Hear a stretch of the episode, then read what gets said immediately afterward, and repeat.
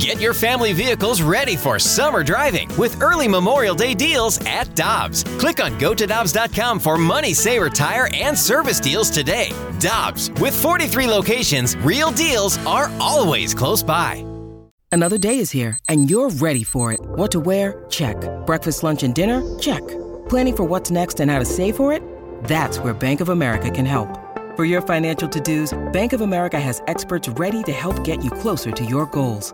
Get started at one of our local financial centers or 24-7 in our mobile banking app. Find a location near you at bankofamerica.com slash talk to us. What would you like the power to do? Mobile banking requires downloading the app and is only available for select devices. Message and data rates may apply. Bank of America and a member FDIC. This is the Opening Drive Podcast on 101 ESPN. Presented by Dobbs Tire and Auto Centers.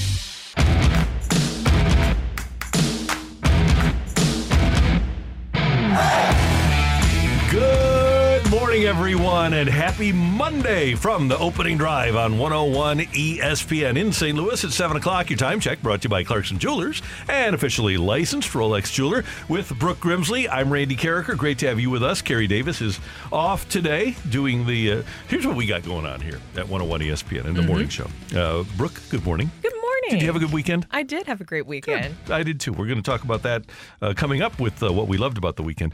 But we have a deal here. Okay. Don't tell anybody. but we do a show from 7 to 10, okay? Uh huh. Sometimes 11. Right. Some, uh, many times 11. but here's the thing. We don't have, we do a show plan on Sunday night for Monday because we re, we're reacting to the weekend. So we essentially can get out of here at 10 o'clock on Friday. Mm-hmm. So we basically can have like a four day weekend because we do the show Friday, like CD, gets out of here at 10 o'clock on Friday, Saturday, Sunday, and then take off Monday. That's a pretty good deal. Is that the setup? Is that what you're Well, saying? you've utilized it. I've utilized I, it. yeah, CD is utilizing it. Yeah, there's something about taking the Mondays off. We've had this discussion before of if it's better to take that Friday off or the Monday off, but definitely the move is to have that Monday off to get away from the Sunday scaries. Do you get the series, Randy? Uh, you know what?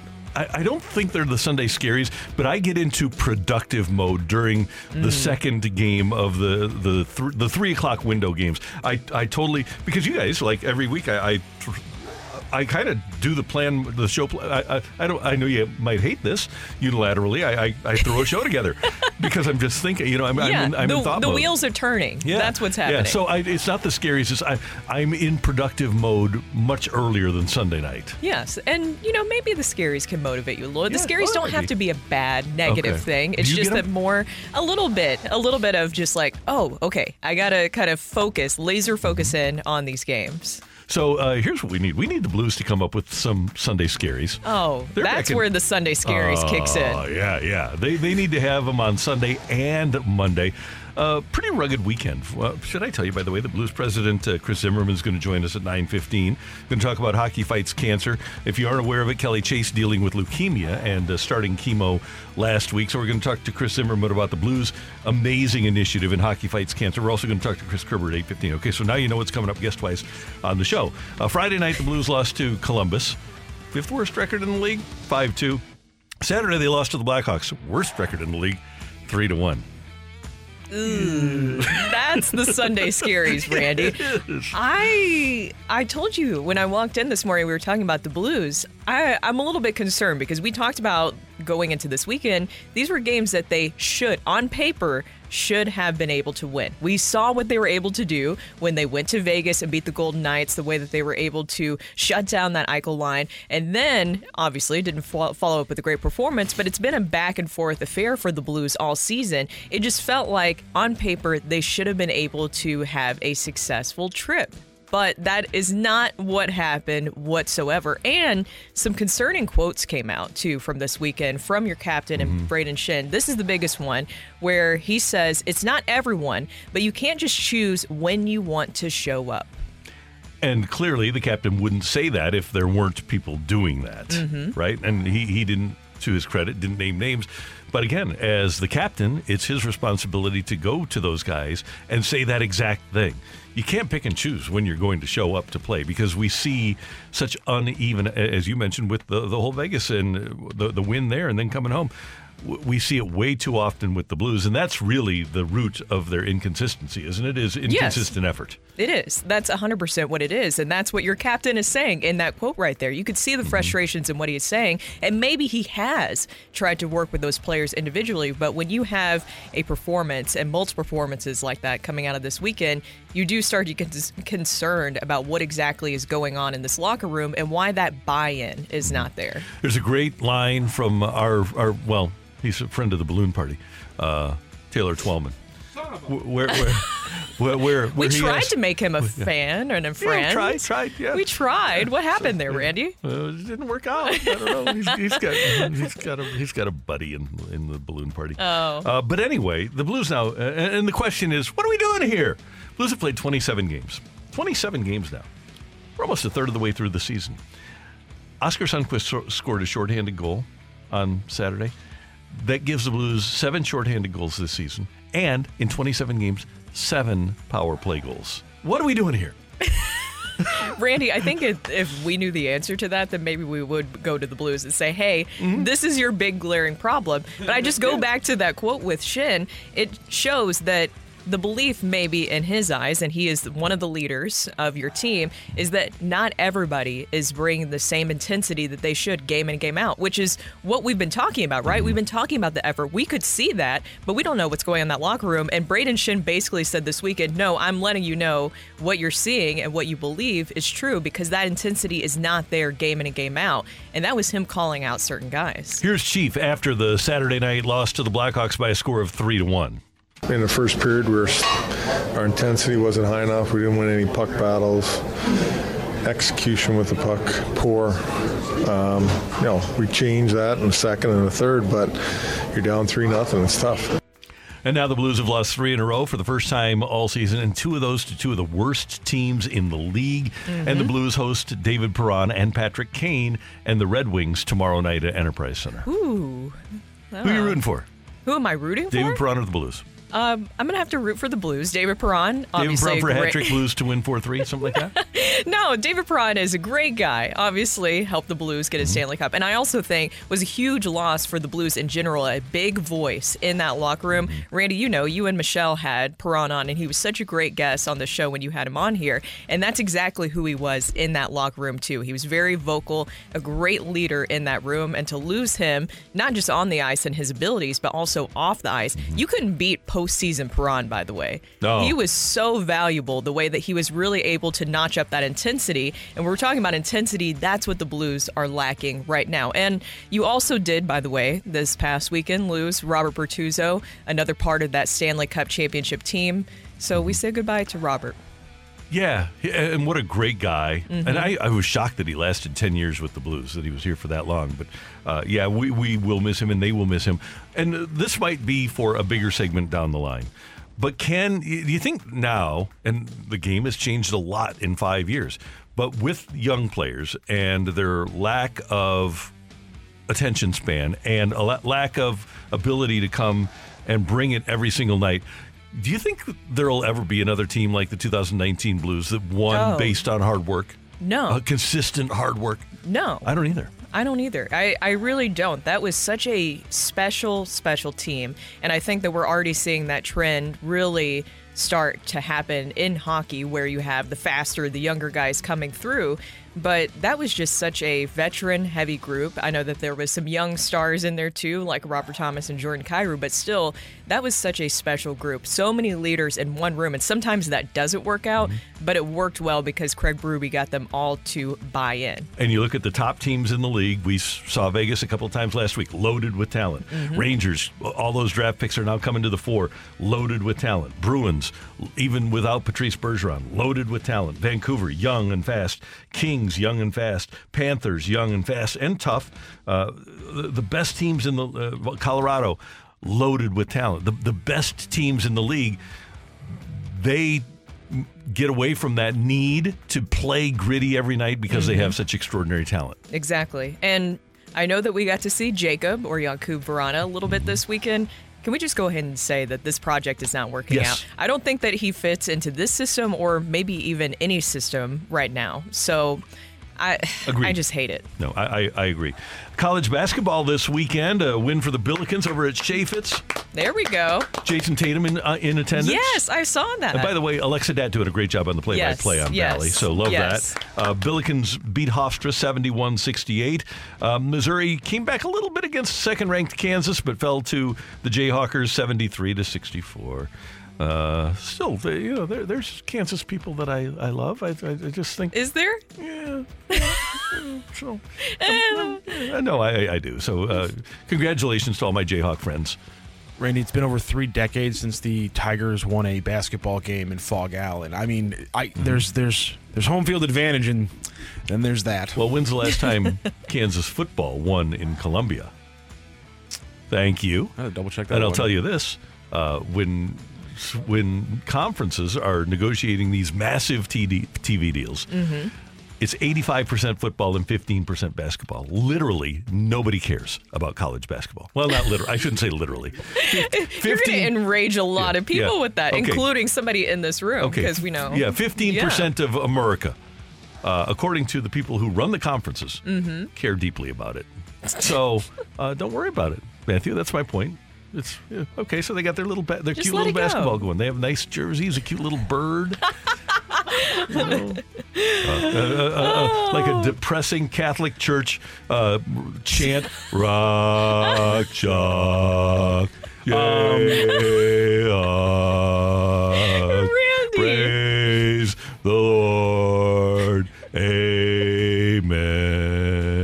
Amen. It's a lot sooner than you think, by the way. Apparently, Thanksgiving was not fun for Mizzou Tiger fans in 2004 because on November 20th, they had gotten beaten by Kansas at home in Columbia 31 to 14. Ooh, okay, so it's still 20 years. 20 years. Ooh, that is rough. Uh, okay, we got to tell you about uh, the. Uh, we got to give you our feelings about the National Football League. It was uh, a great day in some regards. It Was it? Oh, I love those Ravens. Uh, but there were also some interesting and uh, not great things. Uh, if, first of all, we have a lot of Buffalo Bills fans here in the building, and we congratulate the Buffalo Bills. Yes. They beat the Chiefs by a score of 2017, and on our sheet it says Bills 20, Chiefs 17? Question mark, question mark? Does it really? Wait, where is this at? Question mark. Oh, you're right. Mm-hmm. Yeah. Wow, there Well, is it a lot was- of it was- question it was, marks. It was a building sequence of question marks. So I had the the Bears, the Lions Bears game was one question mark. Yep. The uh, Bills Chiefs games was two, and then the Eagles Cowboys was three. Uh, I, I didn't ask you for this. Can I, can we get the highlight? Did I uh, the Bills Chiefs highlight? And if you didn't hear it yesterday on CBS, Jim Nantz and Tony Romo had the call, and uh, we're watching it on uh, the highlights on TV right now here on ESPN.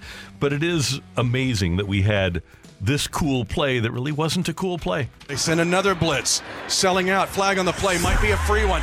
They've got Kelce at the 30. Kelce 25, angling back. 20. Now he's going to lateral it back at the 15 yard line. It's Toney. 10, 5, touchdown. Quarterback.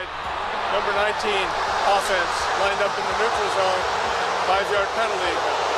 offsides by the offense lined up in the neutral zone. One of the most exciting plays. A TD is wiped off the board and a five yard penalty.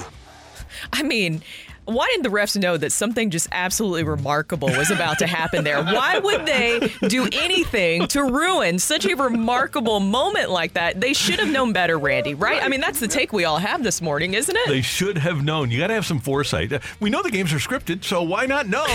They, how did they not know? Did they not get the script beforehand? Maybe they just didn't read to the end. Oh, on, whoopsies. On, on Saturday night, they're in their hotel room. Okay, Buffalo's going to win. Okay. I'm, I'm going to bed. Uh, here's Patrick Mahomes on the call. It's it's something that I mean, you as a, as a like I said, elementary school we talk about. You line up, you point to the ref. You're good, you're not good. If not, they come to you. Hey, we talk. You need to get off the ball more. You need to be on the ball more. You have a discussion. I mean, that's that's that's the ref's job. I mean, they you want to have an open discussion so that you can go out there and put the best product you can on the field. Um, and for him to throw that flag, no explanation, no anything, and I, I saw the picture, and I mean, he probably is. I mean, barely off, barely off sides, but for him to, to take the game into his hands over a, a call like that, that doesn't affect the play at all, at all, didn't affect anything. Um, I mean, it's just tough, man. Okay, Brooke, I got two quick things. Number one, I've done a lot of high school games over the years, and receivers always check with the officials. They do. Always, uh, even at the high school level. At college, pro. So Toney should have checked with the official. The other thing is, yeah, sure, it didn't impact the the play, but it's the rule. It's mm-hmm. still the rule. I mean, there are holding calls all the time that don't impact plays that get called, right? Mm-hmm. So you still have to play by the rules when you're a player. And I, I, I want to see Mahomes succeed, but the rule is the rule. So it is. So- It, so it is. uh, so I, I feel bad for Chiefs fans this morning that their guy lined up offsides, but the fact of the matter is their guy lined up offsides. A hundred percent. It was the right call to make there, especially when you go back and look at. it. We're going to see the replay. I mean, a million times. If you didn't already see it on social media over and over and over again, Toney was offsides. There's no debate about it. I thought that maybe more of the frustration came the next play afterwards, where Von Miller maybe kind of lined up and his head was in the neutral zone a little bit. Maybe that had something to do with it, and why Patrick Mahomes was so infuriated. I think that's where he really, really got angry. But still, there was a difference there. And with Mahomes, his argument saying that, you know, that was an incredible play, it was really cool to watch, and it would have been an amazing story. It would have changed the whole conversation of the game today. We'd be like, man, Toney is the man. Why have we not been talking about him Yeah, sooner? right. But that's just not what happened there. It was the right call to make. And the other part of it, at least from my perspective, and I have no idea what Patrick Mahomes is thinking, but he might be thinking, okay, there's a build up here. Last week in Green Bay, we get screwed because they don't call the clear pass interference. And now this week, the refs, the, the officials get us again in the final minute. I wonder if it's just, it's just a build up uh, uh, and a perception on his part that, hey, the referees are controlling things and we as the players aren't. It, it feels like, you know, the kind of classic argument that you have in your head when you're maybe talking to your significant other, where there's bigger things happening, maybe other things happening in your life, and it is a culmination of everything building up. And then it could just take one little moment to really tip things over. Mm-hmm. Also, mind you, with these post game reactions, this is what I like about these post game reactions is because they're so raw. You're talking to the players right after the game. I'm sure you saw the video. It was all over social media last night of Patrick Mahomes where he was basically upset about the call and he said it while hugging Josh Allen mm-hmm. as they were going out off the field. That is just raw emotion coming out. I know that it's not the best look I would say for Patrick Mahomes, but it was just a real reaction to the moment. And if you're a Chiefs fan, you love your quarterback responding that way. passionate. That Right? that's definitely doubt a way about to look at it is passionate. Yeah. And I don't know, man, Toney, what else can you say about him Oh, at this man. point this season? Right. If he's not hurt, he's lining up off sides. I think that's all we can say. Uh, coming up on 101 ESPN, we have three things we loved about the weekend. Stick around. It's coming your way on the opening drive. You're back to the opening drive podcast on 101 ESPN. Presented by Dobbs Tire and Auto Centers.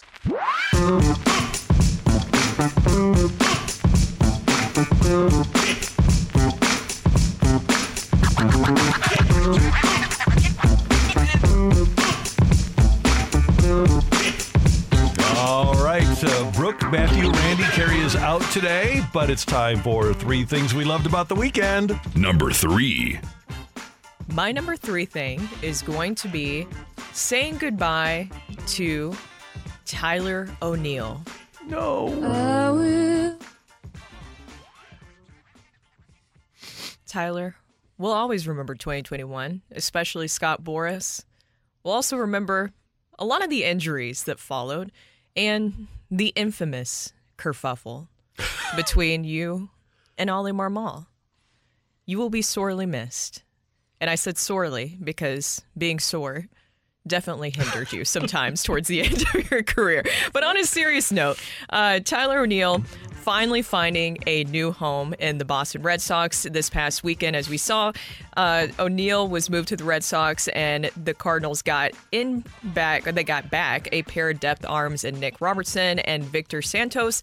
And Guys, it just felt like this needed to happen. And I'm honestly glad that it did happen because things have just really soured with Tyler O'Neill and the Cardinals over the years. And you could really tell. I would even point it back to when the arbitration happened between mm-hmm. Tyler O'Neill and the Cardinals. Tyler, I will say, just from my own media perspective, was always very honest and open and willing to talk to media members. And he made himself available when he was going through the arbitration with the Cardinals and spoke about how, you know, they tell you it's not going to be personal, you get in there and it's personal, which that's how all negotiations go, right?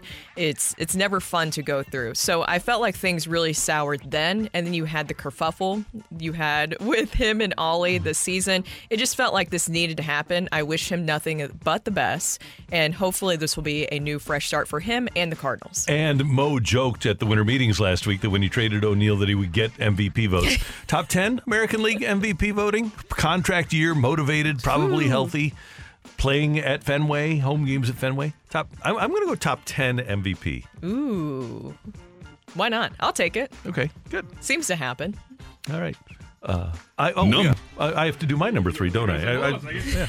uh, as you two know, we have a magnificent staff here at 101 ESPN. Not just on air people, but behind the scenes, and our sales staff is great. And we love all of our salespeople, and one of our favorites is Maggie Tozlowski, who got married on Saturday to uh, Zach Cody. Uh, congratulations to Maggie. Congrats, Maggie. Great wedding, and uh, great to be with such great people. Her family and and friends, and our our Hubbard family. Uh, so many people were there and enjoyed it. And uh, those two, uh, th- those crazy kids, Maggie and Zach, are off to St. Thomas this morning, I believe. So congratulations and best Oh. wishes to them on a uh, beautiful life together. But uh, everything went off without a hitch. Uh, I talked to Maggie a couple times last week, and she uh, she had three different apps on her weather apps on her phone, and everybody everything was telling her it was going to be cloudy and rainy. I said, "Don't worry about it."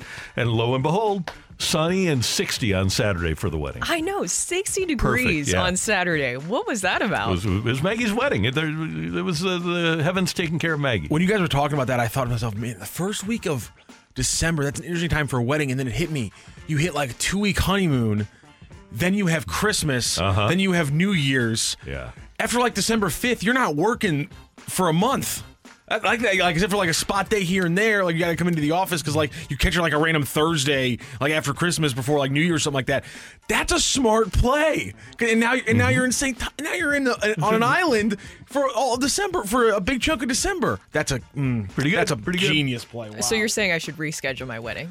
Uh, I'm you- saying you're, it's- you're it's an June. option. No, June. June is good and a good traditional, and it, it might be warm, but still, no. June is a, a great respite. there you go. Yeah, yeah. you June's a great time for it. I mean, come on. Number two. My number two is going to be Shohei Ohtani saying, Show me the money, Dodgers. and he got that done this past weekend. Finally, Shohei Ohtani making his big decision. And guys, drum roll, please. Shockingly, it was the Dodgers. Who could have seen this Who coming? saw that coming? Nobody, right? Hmm? Nobody saw it coming. And is it fair to say that his dog's name probably is Blue? Blue, I think is Did very he safe. reveal yeah. that? It has not been revealed yet, but people are on the case. Jon Heyman says that he's on the case. I think Greg already told us though that Blue is the dog's name. Yeah, Greg knows all, doesn't he? Yeah. He, he he has the inside scoop. But Shohei Ohtani, 10 years, uh, what, 700? I almost said Mm. 100 million. That would be shortchanging him by a lot. 700 and million dollars. 700 million, Randy. It's like winning the lottery, That's except you have to play insane. baseball. That's just insane money. But in my opinion, he deserves it.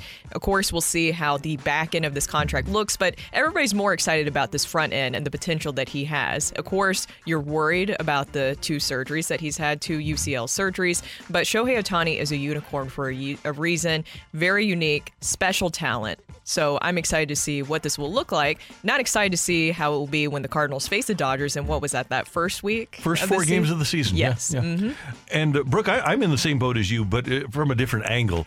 I like seeing things that I don't think will ever happen again, and Mm-hmm. I don't think we're going to see another 700 million dollar dollar player. And here's why: because the Dodgers literally did pay him like two guys. They paid him like a 40 million dollar Yes. pitcher and a 30 million 30 million dollar hitter. Until somebody else does what Ohtani's done in, in 150 years of baseball, he's the only one we aren't going to see that. You aren't going to pay. Uh, now you could see Juan Soto next year, maybe getting fifty million a year for ten years. But I think in my lifetime and probably your lifetimes, we have seen the the pinnacle of contracts in American sports. It's not going to happen in basketball or football or hockey because of salary caps. Yes. And it's unlikely to happen in baseball because you'll have to be able to do two things like Ohtani. So I I believe, and this is my number two thing for the weekend, that we got the opportunity to see something this weekend that we will never see again.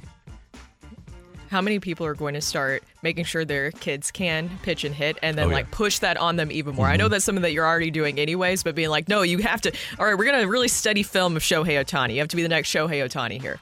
Yeah, it's. Uh, I know it's going to happen, but then look at all the people that uh, in the last 97, 07, 7, 26 years have started the kids playing golf at two. And how many Tiger Woodses do we have running around? It's very true. I'm saying Masyn Winn though might have might have a little bit of a of an Oh, argument the against the, Kingswood Cardinals. Like, what do, what do you what'd you guys do to me here? Come on. Yeah. Number one. My number one is going to be that I successfully made matzo ball soup for the first time this past weekend.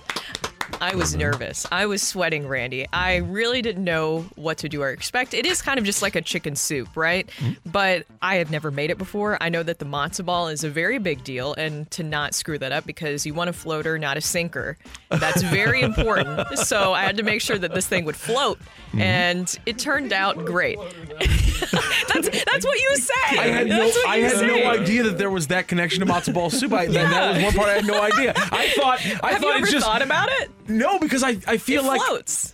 The yeah, I guess float. I guess now that I'm thinking of every like visual I've seen of matzo ball soup, it's at least like It's in a bowl, It's at least got a little bit o- but over the over the broth. Yeah. nicely done, Brooke. floater, not sinkers in this We're, household. and we're talking and I made about a floater. and we're talking so- about matzo ball soup. We are talking about Gotcha, matzo ball okay. soup. Floaters only, and I accomplished that this past weekend, and people went back for seconds. So that's why I know that it was great. Uh, and uh, so Brooke, in the midst of all of this, this is 650 on Friday, sends us a picture of her exquisite work. Yes, thank you. And it looks like a magnificent meal. And I congratulate you because uh, not only, obviously, was it well accepted for taste, but the presentation was Oh. fantastic as well. Thank you. I'm all about plating. Uh huh. I'm big on plating. job. So I did brisket with fingerling potatoes, roasted Mm-hmm. potatoes around the brisket. Then we had the matzo ball soup, and then you have the latkes, and you have the applesauce and sour cream over there.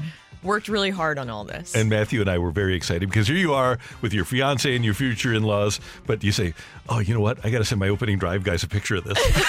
I did. Yeah, I was just like, I was like, oh, they got to see this. Can I just say, just any culture that has brisket and applesauce is doing. Uh, you know what? I'm cool with that. I, I'm invite me over and, and give me a whole plate of that. I'll be fine. That sounds fantastic. And uh, guys, my number one, uh, I, I vote for the Heisman Trophy, and you can't tell who you vote for for the Heisman Trophy until it's been awarded. I did vote for Jayden Daniels number one, but I was thinking, you know what, our guy Cody Schrader needs some love. So Yeah. I, I gave, I, I voted uh, Daniels one, Nix two, Cody Schrader three, thinking, okay, well, get him some points. He finished eighth, and he got a first place vote in the Heisman Trophy voting. So Wow. congratulations to our buddy Cody, Cody Schrader, friend of the show and friend of uh, Fenton Bar and Grill. But eighth, think about that. Of all the, the college football players in America this year, he was eighth in the Heisman Trophy voting, which was very, very cool. So congratulations to him and uh, to, to the person that gave him the first place vote. You're cool. Uh, I, I think that's really cool. But uh, I, I just think it's great that Mizzou is getting recognized to that level. Not that he won it, but and he, or he, he was a finalist. But Cody Schrader was playing at Truman State three years ago, and now he's top ten in the Heisman Trophy voting. I think. I mean, the, the fact of the matter is, if you had gone to any Mizzou fan and said before the season, "Hey, Cody Schrader is going to finish as the highest Mizzou player in the Heisman voting since Chase Daniel," the look on my face. I don't know how I would have contorted it, but I would have. It would have been a weird like laugh of like, "I like your optimism, but can I have what you're smoking?" Um, because no one would have conceived of that before the game. I mean, he. Chase Daniel and Cody Schrader, the last two Mizzou players to right. get that kind of Heisman voting. That's inconceivable a year ago. It's inconceivable six months ago. Yeah. Now, what we do need to do is get a bigger, higher, higher profile for Mizzou because at SI.com, a writer named Mike McDaniel, who may double as the coach of the Dolphins, I don't know, but uh, he, he did write that uh, what was more surprising was further down the list where Oklahoma State running back Ollie Gordon II, Mizzou quarterback Cody Schrader, Oh. and Michigan quarterback J.J. McCarthy all finished well out of contention, but received exactly one first place vote. So I wish that um, Mike McDaniel at SI by would just get up to speed with Cody Schrader being a running back. Are you saying that AIs can make mistakes? I am saying that. Yes, they do. Oh, okay. Because that's what that was, right? It was just an AI It's mistake. It's an AI mistake. Yeah, it happens. I don't know if he's a Gary's always said he didn't go to Mizzou because they ran the triple option. true. But I am excited for Cody Schrader. I mean, the fact that he was able to accomplish this this season, and we talked about it, I think that he was the best story in college football mm-hmm. this season. And I'm glad that, especially towards the end of the regular season, he was getting more and more national credit. He got the Burlsworth Trophy. As we mentioned, he was in town for the Jack Buck Awards and won an award there, too. Just to get him all this national recognition, he deserves it. One of the best stories in college football this year. That's three things we loved about the weekend on 101 ESPN. Coming up, four downs from week 14 in the NFL on the opening drive on 101 ESPN.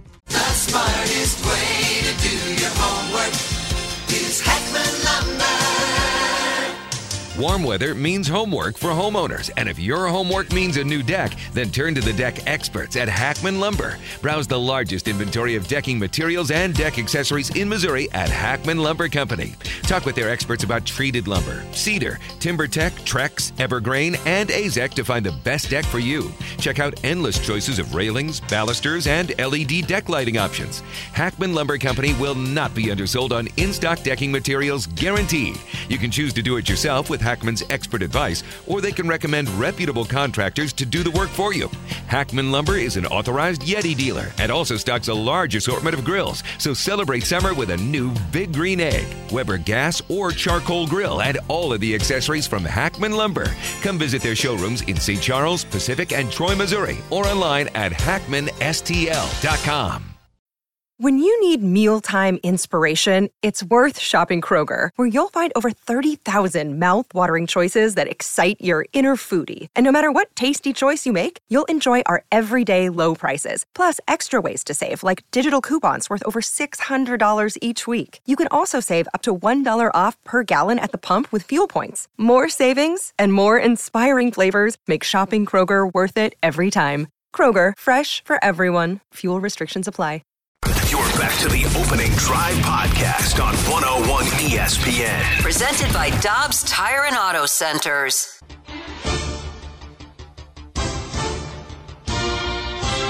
All right, time for four downs from the National Football League. First down.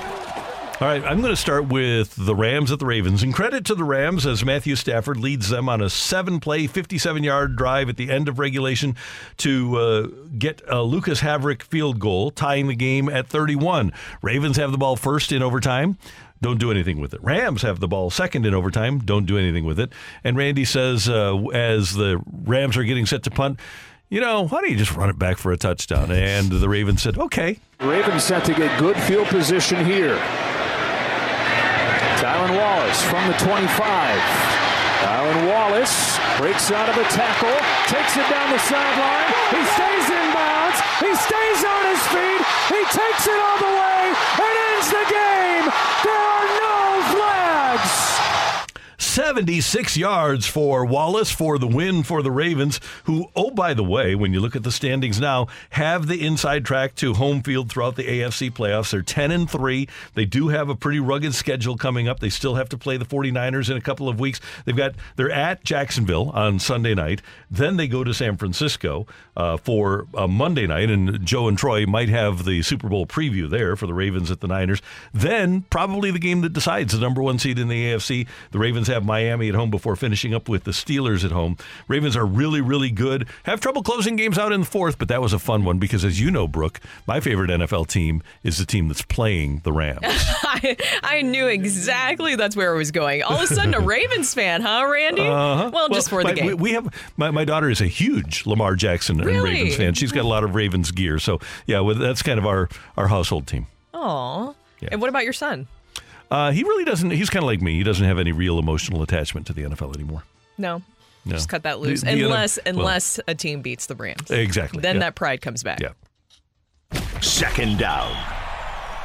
Mine is going to be we had a good for him game moment this past weekend, and that good for him game was for Zach Wilson. That week, last week, as we know, started out with uh, reports that supposedly he didn't want to play in his return if given the opportunity. Robert Saleh denied those reports, and Zach Wilson this past weekend went out there and he played really, really well. It was just a great game from him and the Jets. Even Robert Saleh saying that it was Zach Wilson's best game of his career. If you guys saw that, what happened 27 of 36 passing for 301 yards with a pair of touchdowns. And it really was the best game of his career. But the biggest thing was just his response to that adversity because all eyes were on Zach Wilson and whether or not he was going to start and what he would do in that start because of all of the drama surrounding him, the stories, the reports coming out. He's been really dragged through a lot this season, and I thought it was a great response from him. And I wonder how much effect Aaron Rodgers had on him. Basically, saying blanket i'm just going to be me. And apparently his, his teammates like i said loved it. And he he probably just needed uh, like justin fields said sometimes i'm i'm suppressed by the coaching. Maybe this guy just needs to walk away from the coaching and just start playing football. I think that that's part of the NFL. They the guys are expected to be robots. Exactly. And maybe that's what it was. He just said, "Look, I know at the end of the day what's going to happen." Did this game really change him and his trajectory for the Jets in the grand scheme of things? No, but it was a game where he said, "Okay, I'm going to show you guys at least what I have and what I'm made of." And that could be very appealing for other teams too. Absolutely. Third down.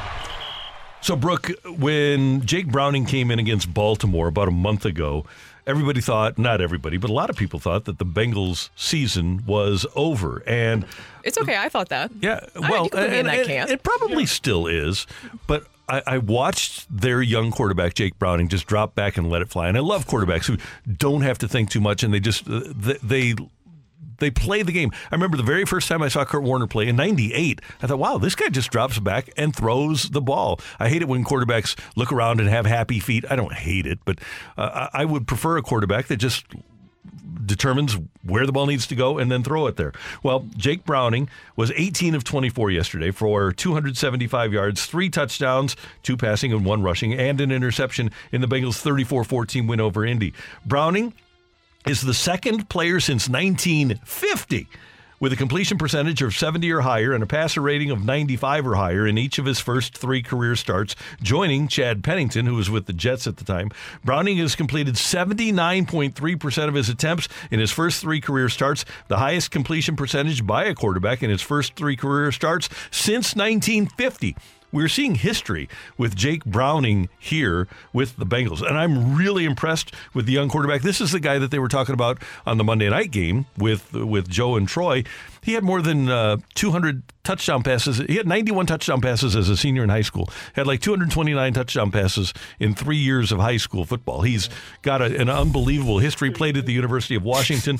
And uh, watch out for Jake Browning because he might send old Joe Burrow packing. Uh, Mm-hmm. no, I don't, Randy. Mhm. No. See, see, this is what you would have said. Uh, Trent Green traded by the Rams? No, Oh, no, no. No, no, no. Sometimes history doesn't repeat itself in that way. I love this guy. I, I think he's going to be really good. My favorite part about hearing stats like that is that is the idea of just go back and think about how there was a 17 year old for who for a couple of years there was ruining a couple 45 year old coaches, defensive coordinators, just like nights of sleep. Like Oh, there yeah. was a seven, there was a 16, 17 year old, 18 year old kid who was keeping adults awake at night. Like this guy's gonna throw nine touchdown passes on us tomorrow. How am I gonna go to bed right now? Like that's a fact. I love it like the, when Derrick Henry, you see his stats and you're like, a kid might have cried the morning of a game against him because you're like, this guy's gonna go for 500 and he's gonna destroy Uh, me. can we give credit where credit is due? He threw 10 touchdown passes in his high school debut. Oh, wow. His debut? Was nine, yeah.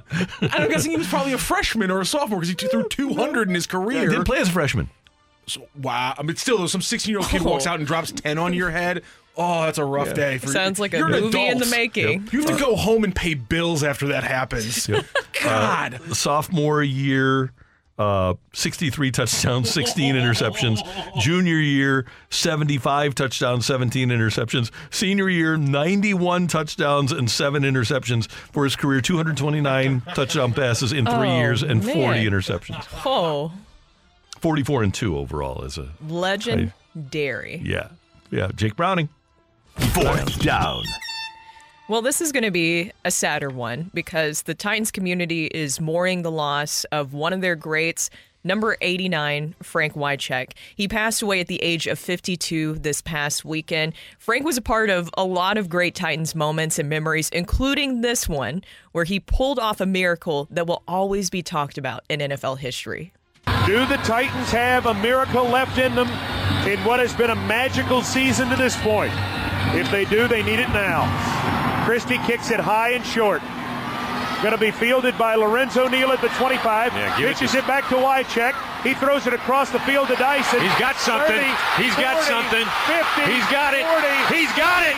20, 10. He's got it. End zone. Touchdown Titans. There are no flags on the field. It's a miracle. Tennessee has pulled a miracle.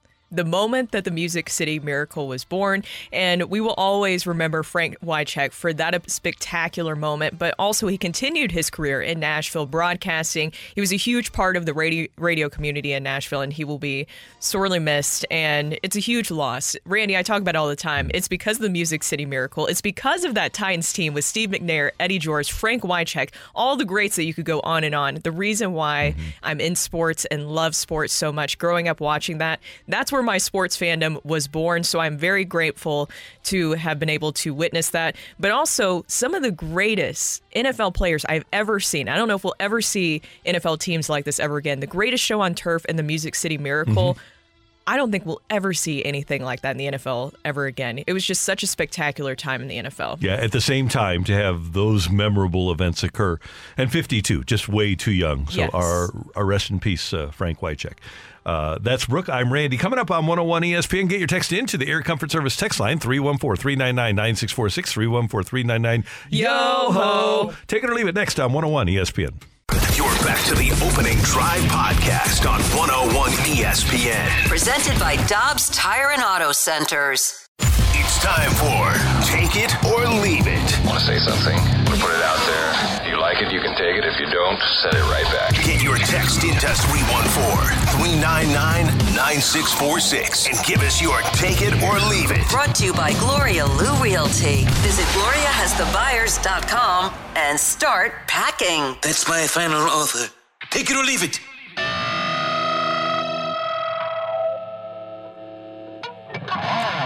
Get your text in now to the Air, Cur- Air Comfort Service text line 314 399 9646 314 399 Yo ho. Brooke, Randy, and Matthew. Uh, and Matthew, I.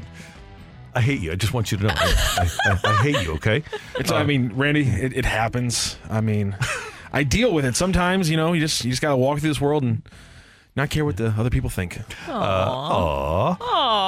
I don't, know how, I don't know how that was. Say an you're awe- sorry, I don't know how that was Randy. an awe moment. Because it was it was sweet. Now say you're sorry, Brandy. Sorry, Matthew. uh, Carrie Guess Davis is taking a vacation apology. day today. All right, kids. Uh, the Aiming High Foundation in LA raises funds for those seeking help with mental health and substance abuse issues. And this weekend at an Aiming High Foundation fundraiser, somebody spent $25,000 to have dinner with Hall of Famer Jerry West. Take it or leave it. There is somebody out there that, if you had the wherewithal, you would spend $25,000 to have dinner with. 25,000? Yeah, dollars. there's a couple. Okay, got to be alive. Yeah. Okay. Um, there's uh, there's an author who writes a book series. He he won't write the next book in the series, so I'm like, you know what? I'm pinning you down in Yes. the corner. He's also he also is a huge Giants and uh, Jets nerd. Okay. and he likes to talk about the draft. So, What's I his mean, name? George R. R. Martin. He did the the the, book, the Game of Thrones show. Okay. Uh-huh. he's the one who wrote the books. If I could pin that sob down and finally get him to give me some answers on how long it's why it's taken him 14 years to write one book, Mm-hmm. I'd pay 25 grand for that in a heartbeat. But then he'll probably tell you like no. and then do you fingers feel in- like you got your twenty five grand's Fingers worth from that? in the chest. How long do you get with this person? An evening, uh, three hours. Three hours? Yeah, three hours of dinner. Yeah, talk, eat. Am I enjoy. like a millionaire in this in this fantasy Oh, well, let's- situation let's- yeah, too? let's because put I, it- I don't want to spend twenty So five you grand. you have a net worth you of a have the- million you bucks. have the yeah. means. Oh, okay. You have the um, means, yeah. Comfortably do it. Yeah. I would love to meet Serena Williams. That that's been my idol. So just to be able to hang out with her, that'd be amazing. It'll be fun. I would try to convince her to be my friend so that we could really get our money's worth And there. you wouldn't have to spend 25 grand. Yeah, exactly. that'd be good. She'd be like, "You keep it." I Try to convince We her had to such be a my- great conversation. Convince her to be my friend. Normally, how good friendships are started. So, how about Charles Barkley? Would anybody want uh, to do dinner be a with Charles good Barkley? one. As long Yeah, as he that's didn't a throw good anybody one. through the window. No, no, no. Hold on a second. It's contingent on that. Yeah, that he couldn't throw anybody No, through the no, window. that he gets to, that he will throw somebody Oh. through Oh, a window. Good one, too. wait, so Yeah. that's part of the deal? You want somebody to If do my- that to you? For 25 grand, if it includes Charles calling somebody a knucklehead and then throwing him through a window, I'll I'll double it. Take 50. I'll bet if they would get the uh, NBA Tonight crew together, they, they, could get more than gobs 25 of grand for a money. dinner. Oh, yes, they could. With uh, Charles, Shaq, Kenny, oh, yeah. you could get a million from somebody to sit a four Probably, a four top. Eh, Or you could like, and they do it where you can like sit on the set with them. You Mhm. could, you could have that. Oh, that would be a big one. Yeah. All right, uh, Matthew, what do we got on the text line there? No, I didn't do mine. Oh, yet. I'm sorry, man. I'm, I'm, I'm used to going to uh, Carrie here. I finally redeemed myself. No. Yeah, sorry, my bad. Oh, Okay, I know it's going to be great. Hey, Cagney, you, you, you shot and miss on which one it is. It's me. It's me, Ran- Randy. You forgot all about me. To be fair, I was talking a lot there, so it's okay. I guess I won't hold it against you. I Thank you. guess. Thanks for not holding it against me. Brooke. No, totally gonna forget about this and not be thinking about it the rest of the day. Anyways, uh, take it or leave it. The issue and what Patrick Mahomes is truly angry about is that he's angry about his wide receiver room. I'll take that. Yeah, good call. Really good call. Yeah, they don't really have Tyreek Hill there, do they? Or No. Juju Smith Schuster? No. No, it's yeah. When uh, you you have Marquez Valdes Scantling and you're counting on penalty calls against him, and even Rice with that big fumble yesterday. And I know Rice is a member of Rodgers Darkness Retreat, uh, but he, he he had a bad. They, they had multiple bad fumbles uh, Yeah. deep into Buffalo territory. Yeah, I can see how uh, Patrick would be upset with that receiver room. They're gonna be gone. Is anybody gonna stay except for Rice? Maybe. Are they Uh, I think MVS might have another year left in his contract. But uh, what do they do? Because they don't have cap room, so they just have to develop kids. Maybe draft another one. I don't know. I mean, but you see with a guy like Sky Moore, it's you know you could have a couple flash plays and still really amount to you know not really a good wide receiver. I think Sky is probably a guy that will not be back to Brooke's Point. Yes, Mm-hmm. Um, that one. So, uh, uh, uh, and we're leaving uh, some the the other. There's another young receiver there that makes plays now and then. But yeah, you're right. Their receiver room is Well, that's not a good thing if we can't remember who it No, is. that's right, that yeah. means they're definitely not doing anything. because he used to be. Uh, and Hardman is hurt, but it used to be they, they had the big guys, but Demarcus Robinson had come up with a play, or Hardman had come up with a play. Now they don't have those random guys that come up with plays anymore. No. If you're Rashee Rice, man, you have some you have quite the runway in front of you. If you just Mm-hmm. show out in practice, it's like you're getting 17 targets from the best quarterback in football. Have fun with that one. Yeah, really. Uh, take it or leave it. The Shohei contract that the Dodgers just gave out only creates more of an argument for a salary cap in Major League Baseball. It just seems silly that one player can make more than entire teams. I'm going to leave that, and Brooke, here's why: because a guy got a 700 million dollar contract. Mm-hmm. If you're a player, you say, well, clearly these teams can afford it. So, and if if you can't afford it, you bought the wrong franchise. Yeah, exactly. It, it brings up a bigger discussion too of do you ever see a salary floor happening? No, and that was one thing in the last CBA that the players rejected out of hand because a floor would lead to, To a, cap. Exactly. And the players don't want that. And the players don't care about the guys that are making 750 grand. By the way, is it 790 now the the minimum? I think the league minimum by the end of this deal goes up to like 900,000 or more. So the players aren't bothered by that that the Of course, the players aren't. And I'm sure No. some owners aren't too. And that's part of the issue, right? Mhm. Because some owners are benefiting from not having salary floor where they don't have to do much. I'm Yeah. looking at you, Pirates and Mhm. A's. and taking the money and pocketing the revenue sharing money too. exactly. We're going to take a take it or leave it from the YouTube chat because, of course, if you're watching us on the Airlines team cameras, you can also chat with us on YouTube. And John says, take it or leave it. The Chiefs missed the offensive discipline that Coach Eric brought to the team. I will take that because I do think that there is a group of players that are losing the football, and th- there isn't that attention to detail Yeah. with ball security that was there when Bieniemy was there. Uh, So yeah, I, I will agree with that. Justin Watson, by the way, was the other receiver Mhm. that I was trying number eighty four. I was He trying does to come think up- of. Yeah, he does come up with some big catches here and there. Take it or leave it. The Chiefs are going to lose the AFC West to the Broncos. Ooh, I Oh, I think it's interesting, but I don't think they are. you're not, you're not fully bought in And on by the way, Broncos? the Broncos are I think they might wind up being a playoff team. But here's the Chiefs now. They they've got they go to New England, they get Vegas at home, they've got Cincinnati at home, and they're at the Chargers. I don't think the Chiefs are going to lose again. I don't know. I don't know what to expect with this NFL season anymore. You never know. You know, but I just those are if they lose another game, if Kansas City loses another game, that will be uh, disastrous for them. Mm-hmm. And Denver, by the way, and Denver's a game behind, and uh, they split, I believe, uh, if I'm not mistaken. Denver is at Detroit next week, uh, actually Saturday on NFL Network. Oh, yeah. And then they've got the Patriots at home, Chargers at home, and at the Raiders. So they they need to. Let me make sure that I got that right about the Chiefs game. They lost the first one and won the second one, so they split. Uh, yeah, so I, I'm going to say that the Chiefs still win that division. It would come down to division record, right? Let me see what the division record is. Head to is. head, yeah. The division head to record head, they second. split. Yeah, and then you said and then it's division record after that. Yeah, and then so it's common opponents. Yeah. So uh, right now, KC in the division is three and one. Denver's two and two. So if KC wins, they're in. Take it or leave it. Sean McDermott's speech to his team to his team from 2019 was replayed before the Chiefs game, and that's why they won. They stuck together as a team. I'm going to leave that. You don't think so? No, I don't you don't so. Think, you don't think that's what happened there? Not quite. No. I think you, uh, he he probably thought better of utilizing that one again. Mm, yeah, Probably. maybe. One more. Yes, take it or leave it. A QB wins MVP, and it's Purdy over Dak. Ooh. That's a toughie. Tyreek Hill, ladies and gentlemen. Oh man, I. It's if always gonna be a quarterback, wins- though. I'm I'm going to go with the narrative of Dak. Ugh. Yeah, I know. Was that painful for you to say? It was. yeah, it is. Randy, you don't have to go throw up in the corner after saying that. I kind of think I do. I'd rather vote for C.J. Stroud. I Think He's know. having a good year. It's uh, and he's got talent, but Purdy's got talent around him.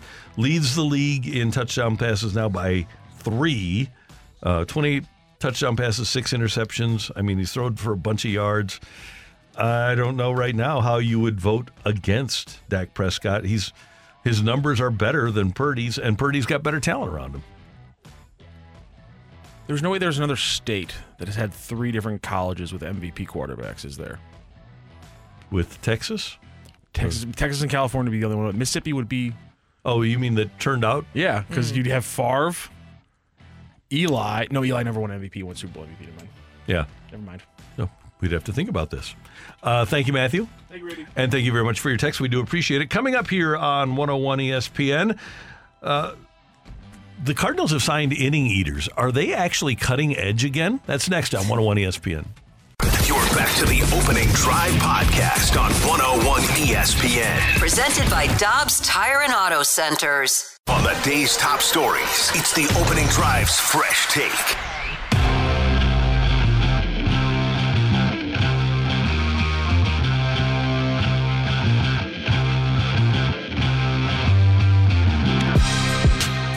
I think for a lot of us here in St. Louis, our introduction to really good baseball included back end of the rotation innings eaters, a guy that would just kind of take one for the team if you needed it, and didn't necessarily have the the Cy Young resume, but a guy that at that time gave you uh, 200 innings, and you, he may have gone 11 and 11, but gave you 200 innings and had a high ERA, but was important for a couple of reasons. Number one, he reset the bullpen so that you could get back to the, the front end of your rotation. And by the way, at that time, everybody gave you innings. It was just the way it was.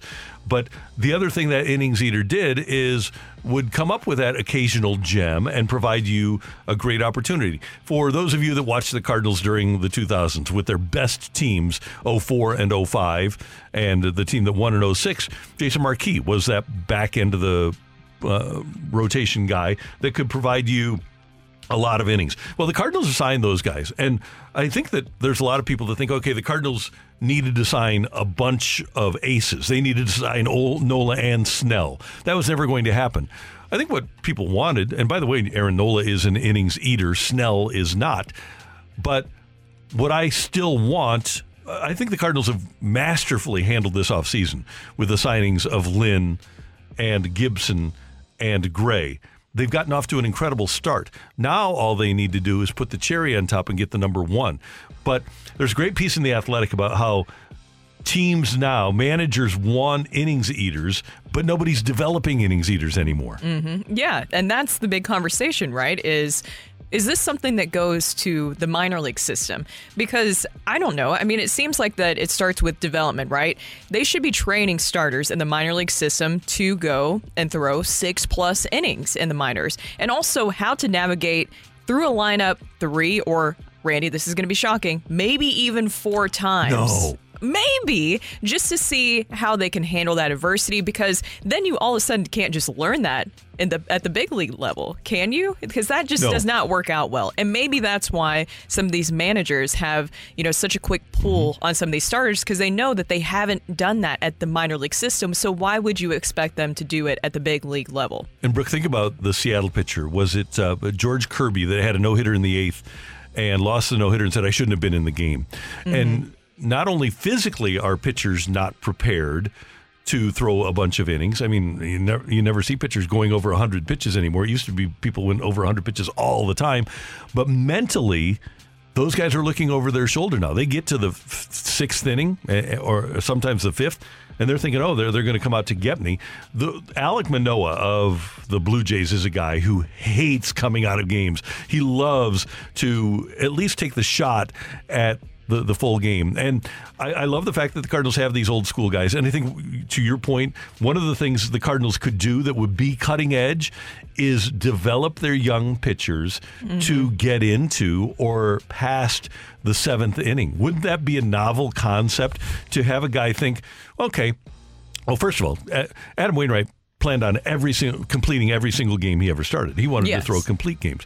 And it used to be that you'd throw complete games and it was no big deal. Even a guy like Marquis, let me give you a, a snapshot of Jason Marquis in 2004, 15 and 7 with a 3.7 ERA, 201 and a third innings and um Let's see. Do we have? Uh, I, I don't have the CG stat here, but oh, here it, here it is. He didn't have any, but he had three and 05 when the Cardinals uh, won 100 games, and he threw 207 innings. This is a, a, what the guy we're talking about: 13 and 14, 4.13 ERA, but over 200 innings and three complete games. Those pitchers don't exist. And to your point, if you if somebody would start developing them, and you have to, by the way, buck an agent because an agent's going to call and say, Yes. "Hey, you're throwing my guy too many in- innings," and you say, "Well, you know what? We drafted him, we signed him, he's our property. Well, we're going to do what we want with this guy." And you develop a guy to turn into a horse.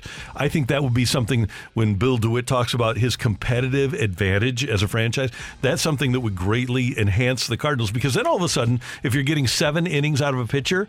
You only need six innings out of your bullpen, changes the entire dynamic of the way the game is played. Yeah, the innings eater can help preserve your entire pitching staff. Mhm. And so I get the line of thinking because last season the Cardinals were in such a bind because their bullpen was being overused. Don't you remember having that conversation pretty early on in the Cardinals season of, man, we are really pulling these starters mm-hmm. early. This bullpen is going to have noodle arms by the end of the season, and the bullpen did not do well. Of course, the starters did not do well either, but still, the bullpen was greatly overused. And by having any eaters there, then hopefully you can preserve this pitching staff a little bit better than you did last season. And I do think it goes back to the minor league system of developing these guys, training them mentally and mm-hmm. physically to be more of a workhorse and handle that. Going through the lineup, three, maybe even four times. Just getting in that mental state because if you're in that situation, it, it, with anything in life, right? If you haven't done it, then it's going to be harder to do it at a bigger level, bigger stage with more pressure on you. And you also give athletes who at some point are going to have to deal with adversity the opportunity to deal with adversity. Deal with a guy on third with nobody out in the eighth inning and don't just take him out. Yes. Right?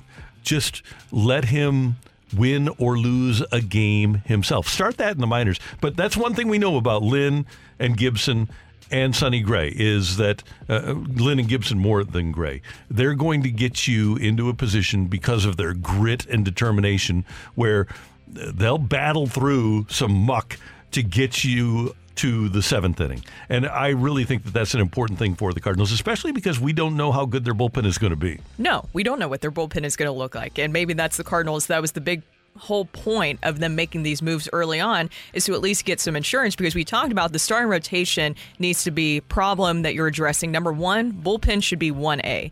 And with this, this at least helps in that regard. But if you're the Cardinals now, okay, you see the value in innings eaters, and maybe other teams will as well. I mean, with Aaron Nola, he's in that category of being a workhorse, and he got paid a lot of money by the Mm-hmm. Mhm. Phillies. So there is value in innings eaters.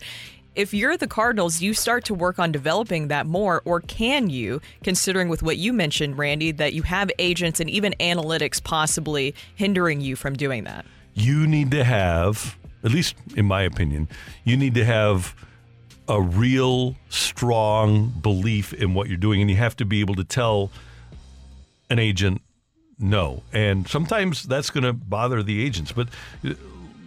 The kid that you love from Stanford that the Cardinals drafted, uh, that threw like 156 pitches oh, in a game. yes, yes. Uh, I think that that would be something that you tell the agent. Say, look, the, the kid did it in college. You were why, why didn't you tell him just to leave the game in college?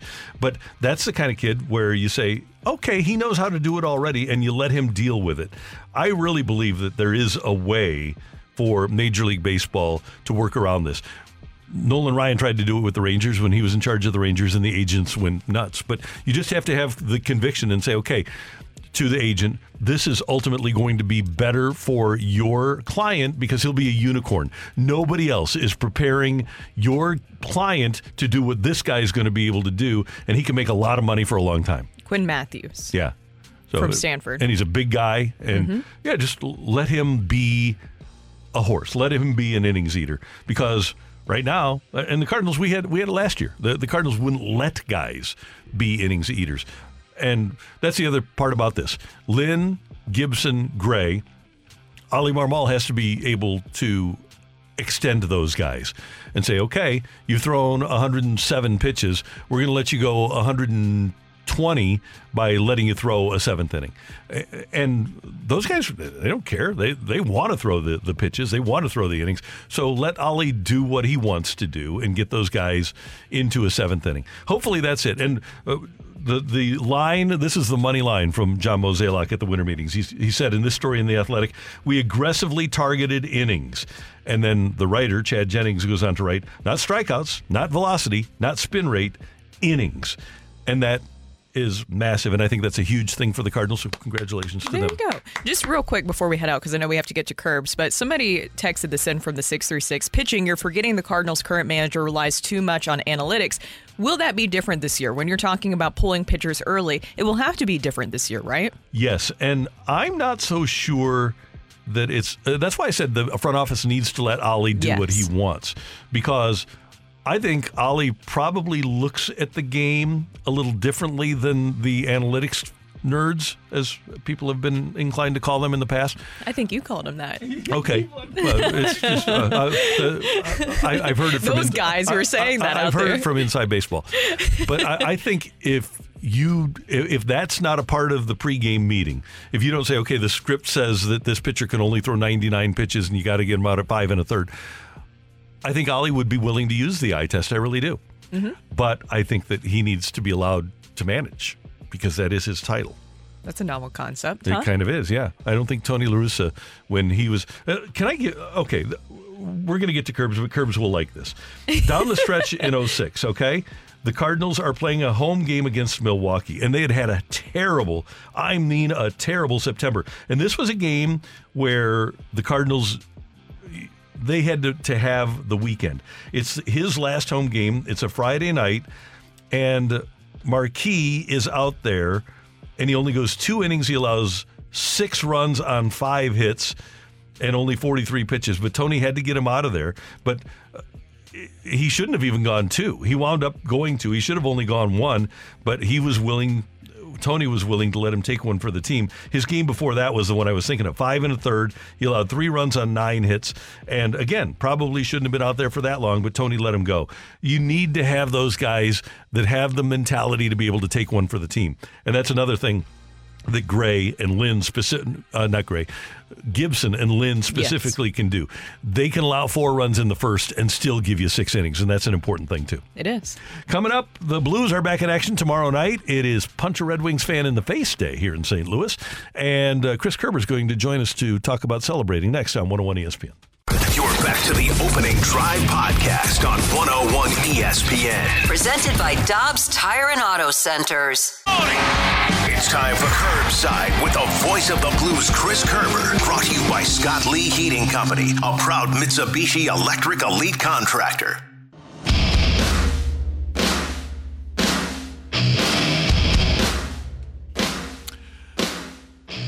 Carrie is out today. It's Brooke and Randy in the opening drive, and Chris Kerber joins us here, as he does every Monday morning here on 101 ESPN. Kerbs, I don't know if you were listening. We were just talking about the, the baseball innings eater, and I know that you and I have similar thoughts about baseball, but I kind of equate the innings eater in baseball, that innings eating back of the rotation guy, kind of like Barrett Jackman at the end of his career, a guy who could give you a ton of effective minutes, but really isn't appreciated.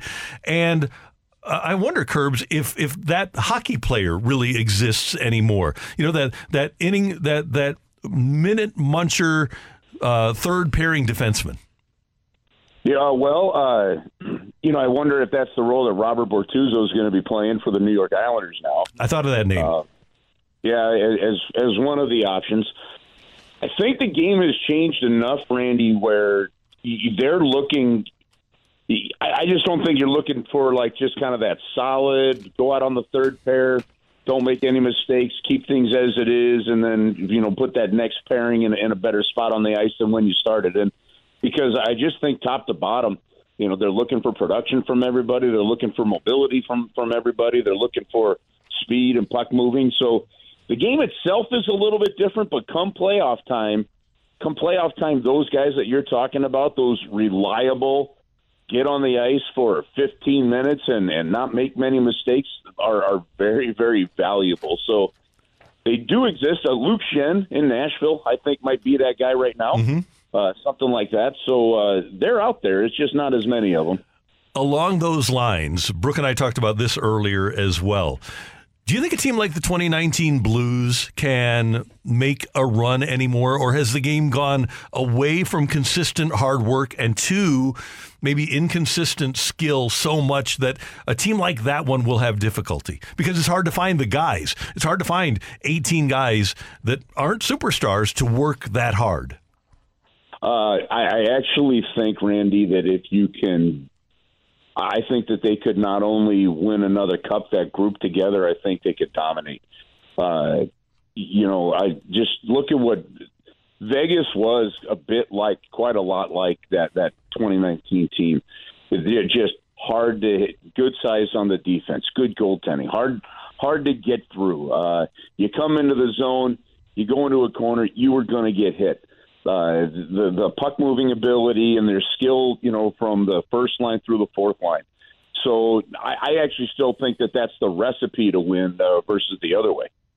Kerbs, obviously a very tough weekend for the Blues and some very interesting and frustrating comments coming out of the locker, room, especially from the captain and Brayden Schenn. This one I found the most interesting, where he said, It's not everyone, but you can't just choose when you want to show up. Who is he talking about there?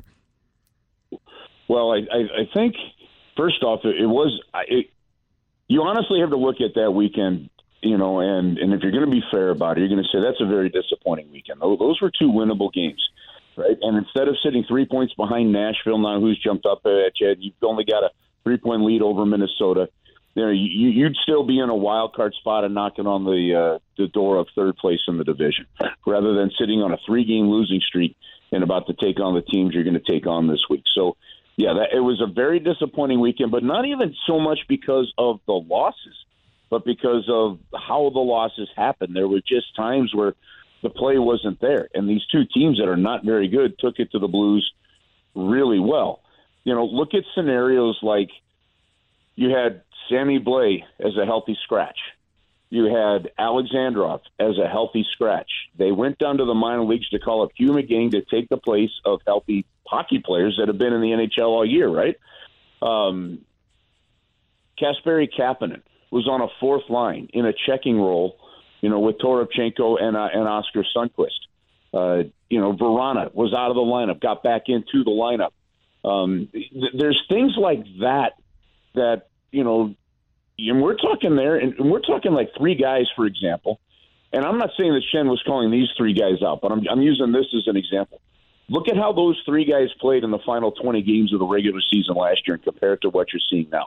Now, is it fair completely? You've got a team that was out of it. There wasn't any pressure last year. You name it. It's a little bit different than teams fighting and clawing to try to make the playoffs. Okay, so the pressure is different.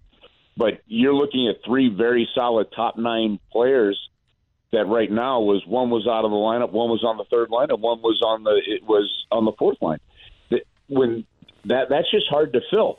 There's only been one forward for the St. Louis Blues this year that's elevated his game to where he's moved up the lineup, and that's Jake Neighbours.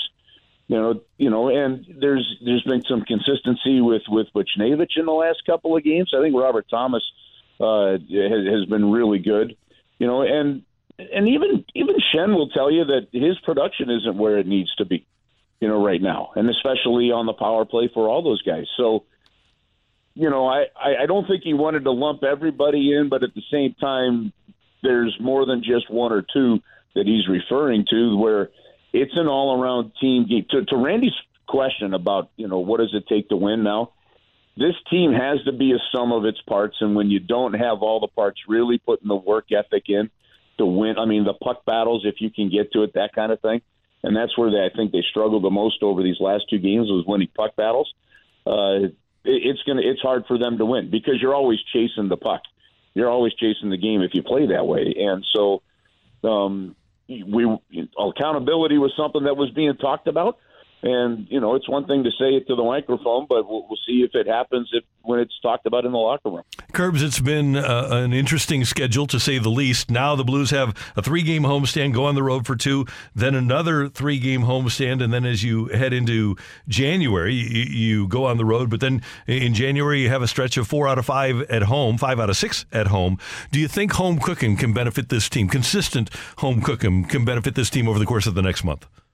Well, it has to. I mean, it, it has to. You're going to get a really good snapshot of where you're at over the next month without a shred of doubt. You just finished a stretch of 11 out of 15 on the road, and you went 7 and 8 during that stretch.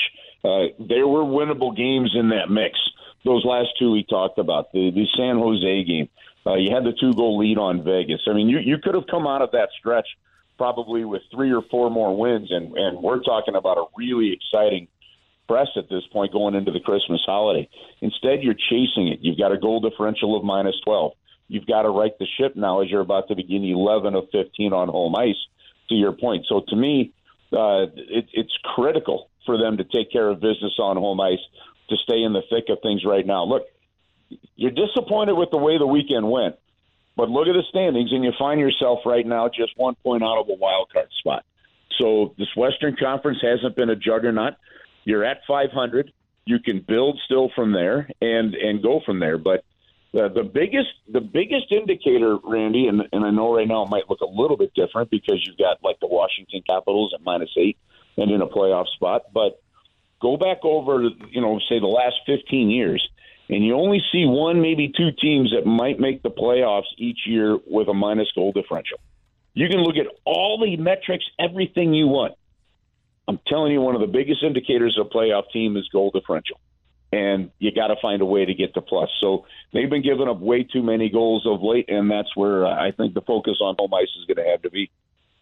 Kerbs, always good to hear your voice. Don't forget tomorrow's a 6:30 start. Oh, I'm glad you told me that. I'm going to put that in my phone right now. Okay, appreciate it. Uh, you have a great day and a great week, brother. We'll see you soon. All right, guys. Talk to you next week. See you. That's the voice of your St. Louis Blues here on 101 ESPN. Chris Kerber, great to have him with us. Coming up next, it's the fight. Stick around. Do you need a fighter, Matthew? Uh, yes, you beat up on Preston on Friday, so he did not. He is not going for the Hall of Fame today. So we do need a fighter. Uh, so if you if you'd like to fight, just uh, text in to our text line 314-399-9646 314-399 Yo-ho! your name the word fight and uh, maybe matthew will pick you to fight me next on 101 espn You're back to the opening drive podcast on 101 ESPN. Presented by Dobbs Tire and Auto Centers. Welcome to the fight. In the red corner, average Joe Listener.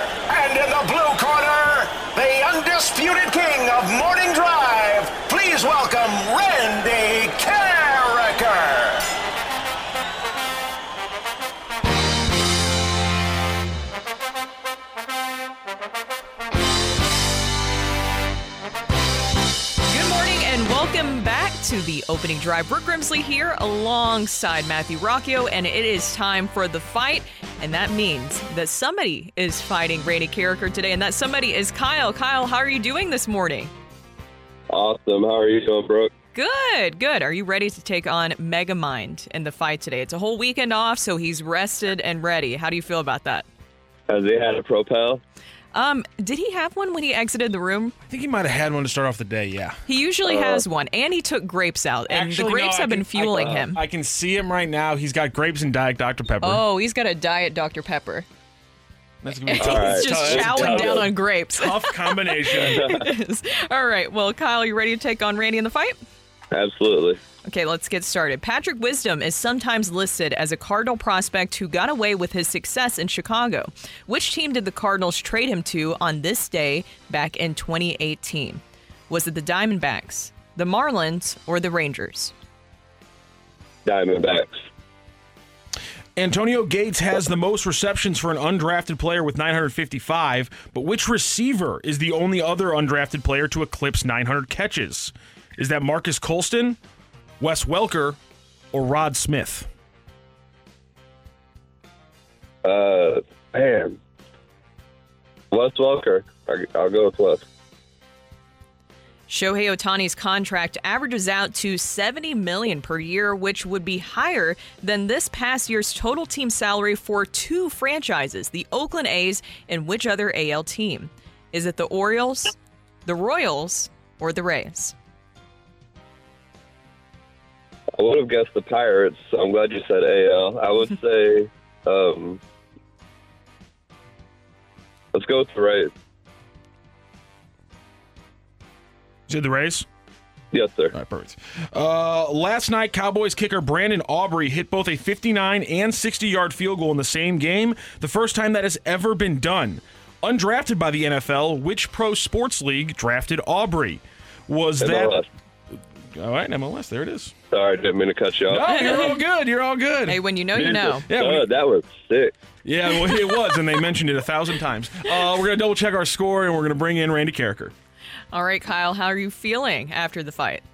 Uh, the first three, I'm questionable. Obviously, the fourth one I know, but um, I probably pegged a couple of them. There you go. Yeah, the last one, you definitely figured that one out pretty quickly. Because when you know, you know. Randy Right. is in the room with his Diet Dr. Pepper this morning. Randy, why the Diet Dr. Pepper today?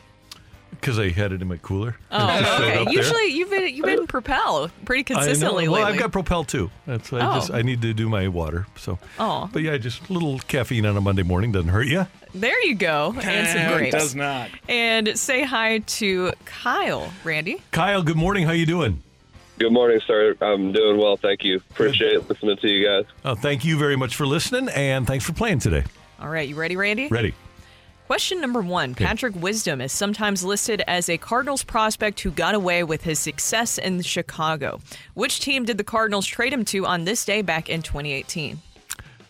Uh, the Cardinals traded Patrick Wisdom to the Texas Rangers, I believe, for Drew Robinson, if I'm not mistaken. Drew Robinson uh, subsequently attempted suicide and now is in the Giants organization as a mental health coach.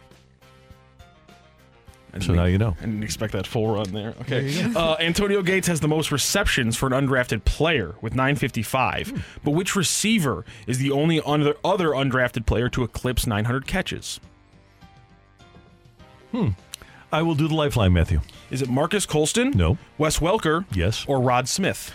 Uh, I believe former St. Louis Ram Wes Welker with the kazoo helmet. it was like this Yeah. and his body was not. So, and I, I think he actually may have gone over 900 catches as a member of the Rams. I think I might have been at the game where he caught his 900th pass. So I will go with uh, Wes Welker. Shohei Ohtani's contract averages out to 70 million per year. Pretty good. Which would be higher than this past year's total team salary for two franchises, Mm-hmm. the Oakland A's and which other AL team? Baltimore Orioles. All right, Randy. And last night, Cowboys kicker Brandon Aubrey hit both a 59 and 60 yard field goal in the same game, the first time that has ever been done. Undrafted by the NFL, which pro sports league drafted Aubrey? First of all, I was shocked that Greg Zuerlein never did that. Yeah, me too. That he never hit a 59 and a 60 in the same game. I believe they showed last night on the broadcast that he was drafted to MLS, that Aubrey was drafted to uh, a, a soccer team, but then uh, went to the NFL instead. I think the money's better. Um, yes, uh, even for a kicker, I think.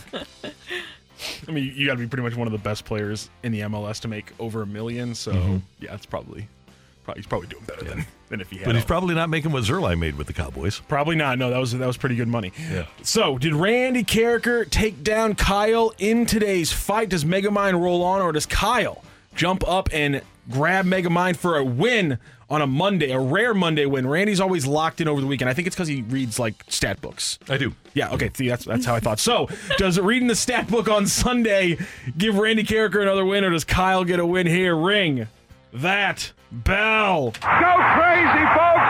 Go crazy! The winner and still champion of the fight, Randy Karraker.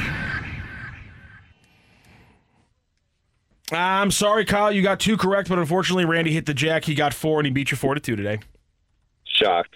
Not at all. Not at all. Let's go through those questions. Let's go through those answers. Patrick Wisdom, sometimes listed as a Cardinals prospect who, quote unquote, got away following his success in Chicago, but it was not straight to the Chicago Cubs. The Cardinals first did, in fact, trade him to the Texas Rangers for Drew Robinson. Randy got every piece of that story right, especially the depressing parts. uh, Antonio Gates, the most receptions for an undrafted player with 955. Which receiver has the only under under only other undrafted player to eclipse 900? It is in fact West Welk, Wes Welker, who caught 13 passes in his final season with the 2015 Rams, which therefore with 903 means he crossed that 900 catch mark in a Rams jersey, which is insane. Uh, Shohei Ohtani's contract averages out to 70 million per year, which would be higher than the past year's total team salary for the Oakland A's and the Baltimore Orioles. And last night, Cowboys kicker Brandon Aubrey hit a 59 and 60 yarder in the same game, the first time that has ever been done. He went undrafted by the NFL, but he was a first round pick in the MLS Super Draft. So a 4 2 win for Randy Karraker today. Kyle, thank you so much for joining the fight and joining the show. Hey, thanks for having me. I listen every morning, so can't wait to hear you guys tomorrow. Thank Aw, you, thank Kyle. you, we Kyle. appreciate Kyle. it. Kyle, I'm There you 101 go. ESPN. Randy, how are you feeling after the fight and your diet Dr. I Pepper? feel pretty good. I had a ch- I changed question four late last night because I originally had it as who's the only other NFL kicker to get drafted out of, who get to get drafted by the MLS. He played for the Chargers and the Jaguars. Chargers and the Jags. I thought this was too Uh, random. Uh, it's not Nate Kaeding, is it? No. No. Um, oh, uh, I'll know the name when you say it. Josh Lambo. Lambo. Yep, there you go. Oh. I didn't realize he got drafted to MLS. Yes, he did. Yep. Congratulations to him. All right, there's the fight on 101 ESPN. Coming up, the NFL has a lot of players in the play, uh, a lot of teams in the playoff hunt, but not many great teams. Is that better for the league? That's next on 101 ESPN. You're back to the opening drive podcast on 101 ESPN. Presented by Dobbs Tire and Auto Centers. Purdy, fake, has a man wide open, it's caught. Kittle, penalty flag. Kittle on the way to the end zone. It's a touchdown, but let's see what the penalty is. Yeah, I don't, I don't think the penalty's going to matter. I think Julian Love, the safety, came up and knew he was beat. Well, one of the teams that we know is really good is the San Francisco 49ers. And there are other really good teams in the NFL in 2023. The Baltimore Ravens are there at the top of the list. Uh, you, you can find several, but the, the the real thing, Brooke, that I see in the NFL this year is that there's a lot of mediocrity. After Yes. the Ravens and the Dolphins, you've got this huge group at either eight and five, seven and six in the AFC. The Chiefs, Jags, Browns, Steelers, Colts, Texans, Broncos, and Bengals and Bills are all eight and five or seven and six, and you have one team that has double digit wins. If Miami wins tonight, you'll have two teams in the AFC that have double digit wins. It's even more pronounced in the NFC, where you have three double digit win teams Niners, Cowboys, Eagles. and then the Lions at nine and four. But then you're looking at seven and uh, by the end of tonight, you'll have this group at seven and six or six and seven. Vikings, Packers, Bucks, Rams, Seahawks, Falcons, Saints, and then the Bears sliding in at five and eight. A lot of teams have an opportunity to make the playoffs, but it would seem don't have much of an opportunity to advance very far in the playoffs. So, is it good to have uh, an Atlanta fan base that has a chance to make the playoffs, or a Saints or a Seahawks fan base that has a chance to make the playoffs, but they know that the first thing they see is going to be either the Niners or the Cowboys, and they'll probably get blitzed in the first round of the playoffs. I'm going to say no. And it's with what you just said earlier. There's been so many mediocre games this season that it's been more frustrating than fun to watch, at least from my own perspective. I haven't enjoyed, I have not enjoyed watching this NFL season because you don't know what to expect from games. And we even have seen the 49ers struggle. We've seen the Eagles struggle, where there's been some lopsided games where it just really doesn't make sense. This season in the NFL does not make sense whatsoever. And I don't know it's because we've seen a lot of injuries when it comes to quarterbacks in this league, quarterbacks that we thought were Mhm. going to be huge, Joe Burrow being one of them. He dealt with injuries all throughout the season, is now out for the rest of the season,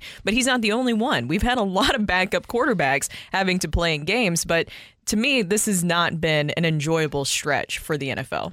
I was somebody as a Rams fan that, as a St. Louis Rams fan in their last years here, I, I was all about okay, they have a chance to make the playoffs, and then anything can happen. I think the league has changed. To your point, I really don't think that these teams that have a chance, sixteen.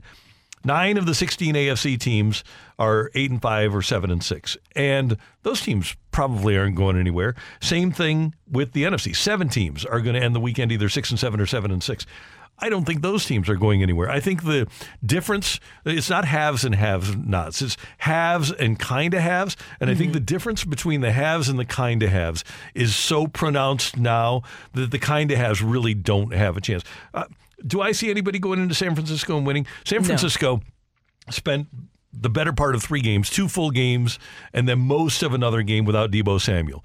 They lost all three. Otherwise, they're Mm-hmm. 10 and 0. And somebody, uh, a texter said, well, why don't you throw Trent Williams in there? Trent Williams played, I think, 87% of the snaps in uh, one of the games that he was hurt. But Deebo Samuel is a difference maker, as we saw yesterday for the 49ers. Same thing in the AFC. Baltimore, by all rights, should be undefeated. They lost to the Steelers in a game that they had a lead in the fourth quarter. They lost to the Colts in a game where Matt Gay had four 50 yard field goals. And then their other loss was also in the fourth quarter, and that was to Cleveland, the 33 31 loss to me, this looks so much like the home teams, like it's going to be San Francisco and Baltimore. I, I think the NFL could use a few more halves. And you mentioned the Burrow injury. If Joe Burrow is healthy, then it looks like a different league, doesn't it? It does. It really does. And and that's my kind of frustration is that I really expected this entire season to go differently. I like having those big names, the big Mm-hmm. quarterbacks facing off against each other. I like having some of that dominance. And I know that some people say, well, it's the same thing you expect every single season. Yeah, because they're so dominant. And that's what you want to see. You don't want to see people who are just kind of stumbling into things. And that's why this season has just been so weird. The fact that the Broncos are now right behind the Chiefs is just weird. I don't think Yeah. anybody could predicted that No. at the beginning of the season. Is that a team, by the way, if we're going to pick out uh, a haves and kind of haves, and let's just count Denver as a kind of have, is that a scary team once the playoffs start? I, I, I'm just saying the home teams are going to win. Could you see Denver with the way they're playing defense? By the way, they almost had a shutout yesterday. They allowed 70 points earlier in the season. Uh, yesterday, they beat the Chargers 24 to 7. With Sean Payton coaching them and with Russell Wilson at the helm at quarterback and the way they're playing defense, are they kind of scary, Denver? Maybe a little bit, but then we've also seen things go sour for them this season. So that's where it makes it so unpredictable with what you've seen. Typically, the Chiefs are going to be the scary one in the conversation, right? Mm-hmm. Because of Patrick Mahomes, but he doesn't have any reliable receivers now outside of Travis Kelce and maybe Rashee Rice in that category. Right. And if we started the playoffs today, let me make sure that I get this right. I think that uh, it would be, let's see, two versus seven would be Miami and Indy. And then, ooh, uh, three versus six would be the Chiefs and the Steelers. That'd be an interesting game. Mhm. And then four or five, Jags and Browns, which we saw yesterday. But if Denver can slide in there, a Denver Kansas City, Denver going into Kansas City for a first round game. I think it'd be really interesting. And because of the season, you wouldn't know what to expect. Yeah. And I, I just don't see, aside from the Eagles, who are an anomaly as a 10 and 3 wildcard team, but I don't see the Buccaneers, who lead the NFC South now, being scary at all. No. I don't see the Vikings. They won three to nothing yesterday. I don't see them being scary. I don't see the Packers being going on the road and being scary. The Rams, Seattle, Atlanta. I don't see any of those teams being scary. That's why I think the home teams have a distinct advantage. The best teams in the league have more of an advantage this year than they've ever had. We got a text from the 618, which this is good one. Wouldn't it be good theater, though, to have Joe Flacco go into Baltimore and win a playoff game? That would be great theater. That would be amazing. Uh, and I theoretically, yeah, that that could happen. Although Baltimore gets that first round bye, so Cleveland would have to win on the road. Well, they could win in Jacksonville, and, and still, I guess, be the lowest seeded team left. That'd be yeah. Just seeing Flacco play the game in Baltimore, a playoff game in Baltimore, would be interesting. So anyway, it's a mediocre league. It feels like it's more mediocre me- mediocre now than it's ever been. That's it really my point. does. No, and we were talking about earlier with the passing of Frank Wycheck, just that era of football. I mean, you went from the Music City Miracle and the greatest show on turf to what would you even describe this season? Is there? right? Because didn't the uh, I guess yeah was it did the Titans go fourteen and two that year? I'm not sure, but the the Rams were thirteen and three. Titans were really good. But Jaguars I'm just saying, really like good. two very dominant teams where they were also well matched. Yeah, it was great. And there were multiple because the Jags were really Yes. good that year. The Vikings, even though they didn't have the best record, was a super talented team. Buccaneers had uh, an epic defense. You had what you could argue is okay, some of uh, a top five unit of all time kind of sprinkled throughout the league. I don't think that any team now has what we would say is an epic all-time unit playing Yes. right off the top of my head. There's not an offense or a defense where I say, "Man, I got to tune in to see that because they're different than anybody else has ever been." Exactly. And that's when you're comparing that. You just don't have that like you did then. This season, especially, you just do not feel that whatsoever. Yep. 1999 Titans were 13 and 3. I think that's when um, Fisher called Everbank Stadium their home away from home. right? Because they always won in Jacksonville. Mm-hmm. That must have been fun. The, the arrogance of, of that team. No, they were. It was During a that time, great, yeah, great yeah. athletic arrogance. It was fun. It's like the the greatest show on turf. Rams. You know, people talk about players jumping on logos and stuff like that. Yeah. The, uh, in pregame, the Rams would get all forty five players dressed for a game, really tight together, and they would jump on the opposing team's logo at midfield during pregame warmups. And It's what, what the hell was the other team going to do about it? You weren't going to stop them. Just watch. yep, exactly. Coming up, the rush hour reset here on 101 ESPN. You're back to the opening drive podcast on 101 ESPN. Presented by Dobbs Tire and Auto Centers. The biggest sports stories of the day on the opening drive with a rush hour reset.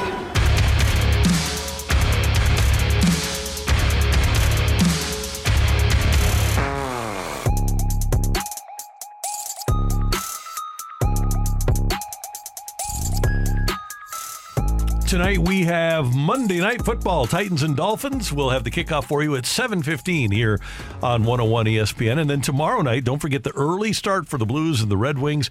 5:30 pregame, 6:30 faceoff as the Blues take on Detroit in St. Louis for the only time this year. And you may or may not get a chance to see David Perron. He's got a hearing with the NHL. Uh, discipline committee today, and we don't know how that's going to turn out. Uh, David protecting his teammates, That's that's what David Perron does. and then he might get a six game suspension just for being a good guy. yeah. Well, cross checking involved always. uh, you know. Did, it, it- did the guy have to go to the hospital? If the guy didn't have to go to the hospital, then, uh, Then it should be it's all good. fine. It's- Just it's let the good. kids play. Yeah, right. Yeah, There you play. go. And then uh, Patrick Kane, also now a member of the Detroit Red Wings. So they're in town tomorrow night. And then the Blues take on the Senators on Thursday night. Uh, we've got Chris Zimmerman, the Blues president, coming up here in about 10 minutes here on 101 ESPN. And Bob Nightengale from USA Today talking uh, about the Shohei Ohtani contract and the fallout from the Ohtani contract. As a matter of fact, Ohtani did sign for $700 million over 10 years with the Dodgers on Saturday aside from the money, Jeff Passan of ESPN, why would Shohei go to L.A.? Look, they were the favorite at the beginning for one reason and one reason only, and that's that they could pay the most money. And look, $700 million. I mean, when you compare it to the biggest contract in MLB history, Mike Trout's 426.5 million dwarfs it. When you compare it to the biggest free agent contract in MLB history, Aaron Judge's $360 million almost doubles it. So there was the money. There was also the fact that Shohei Ohtani, having played down the five in Anaheim for six years, really grew to respect the processes that the Dodgers have in place and how they develop players in their farm system and the technology and science and everything they do. But the third thing, they win. And Shohei Ohtani, as we saw in the World Baseball Classic this year, loves winning. And he thought that winning in Los Angeles was going to be the best place to do so. Okay, Brooke, I'm, I'm scrolling here. I'm at Baseball Reference looking at world champions over Oh. full season scrolling. I knew that. Scrolling, As soon as he said World Baseball Classic, I was like, what else happened though? Yeah, scrolling. 1988 was the last time the Dodgers won a full season World Series. Mm. Give them credit for 20 when they won in the COVID year. Yes. But 60 games is a lot different than 162. So maybe Shohei will be the difference. Shohei has never even played in the playoffs yet. Maybe he'll be the difference between them winning and not winning World Series. You know their rotation is right now? Mm-hmm. Uh, their rotation is like, and maybe they'll get Yamamoto, but uh, their rotation, uh, Bobby Miller heads their rotation. Walker Buehler's in it. Ryan Pepiot. Uh, They've got a, like four guys that are coming back that are out for the year with Tommy John. Dustin May may come back in the middle of the season. They got to go buy some pitching too. Well, and that's the reports is that they are supposedly reportedly interested in Dylan Cease, so they might try to make a trade for that. And they do have the prospects because, as we know now, that if the White Sox are going to give up Dylan Cease, they are going to want your top prospects. And so the Dodgers do have that available. And now they're reportedly in on Tyler Glasnow. Mm-hmm. And they have showed they have the money and capability to do so. But that is the big question with Shohei Ohtani with what Jeff Passan was saying there. By the way, what a nice guitar riff that was Oh, by yeah, was Jeff great. Passan. Yeah. he just dropped there in the middle of the conversation. But what would be considered successful getting the most out of this contract with the Dodgers? To me, if the Dodgers win a World Series, Just one? just one, it's worth it. It's worth it. I I would make any trade to win a World Series. People always were uh, even getting to the World Series is a pretty cool deal. When the Cardinals traded Andy Van Slyke and Mike LaValliere and Mike Dunn to the Pirates back in 1987, they went to the World Series. People and Andy goes on to become a multiple-time uh, All-Star, great player. Uh, LaValliere was a key part of the, the Pirates winning three divisions.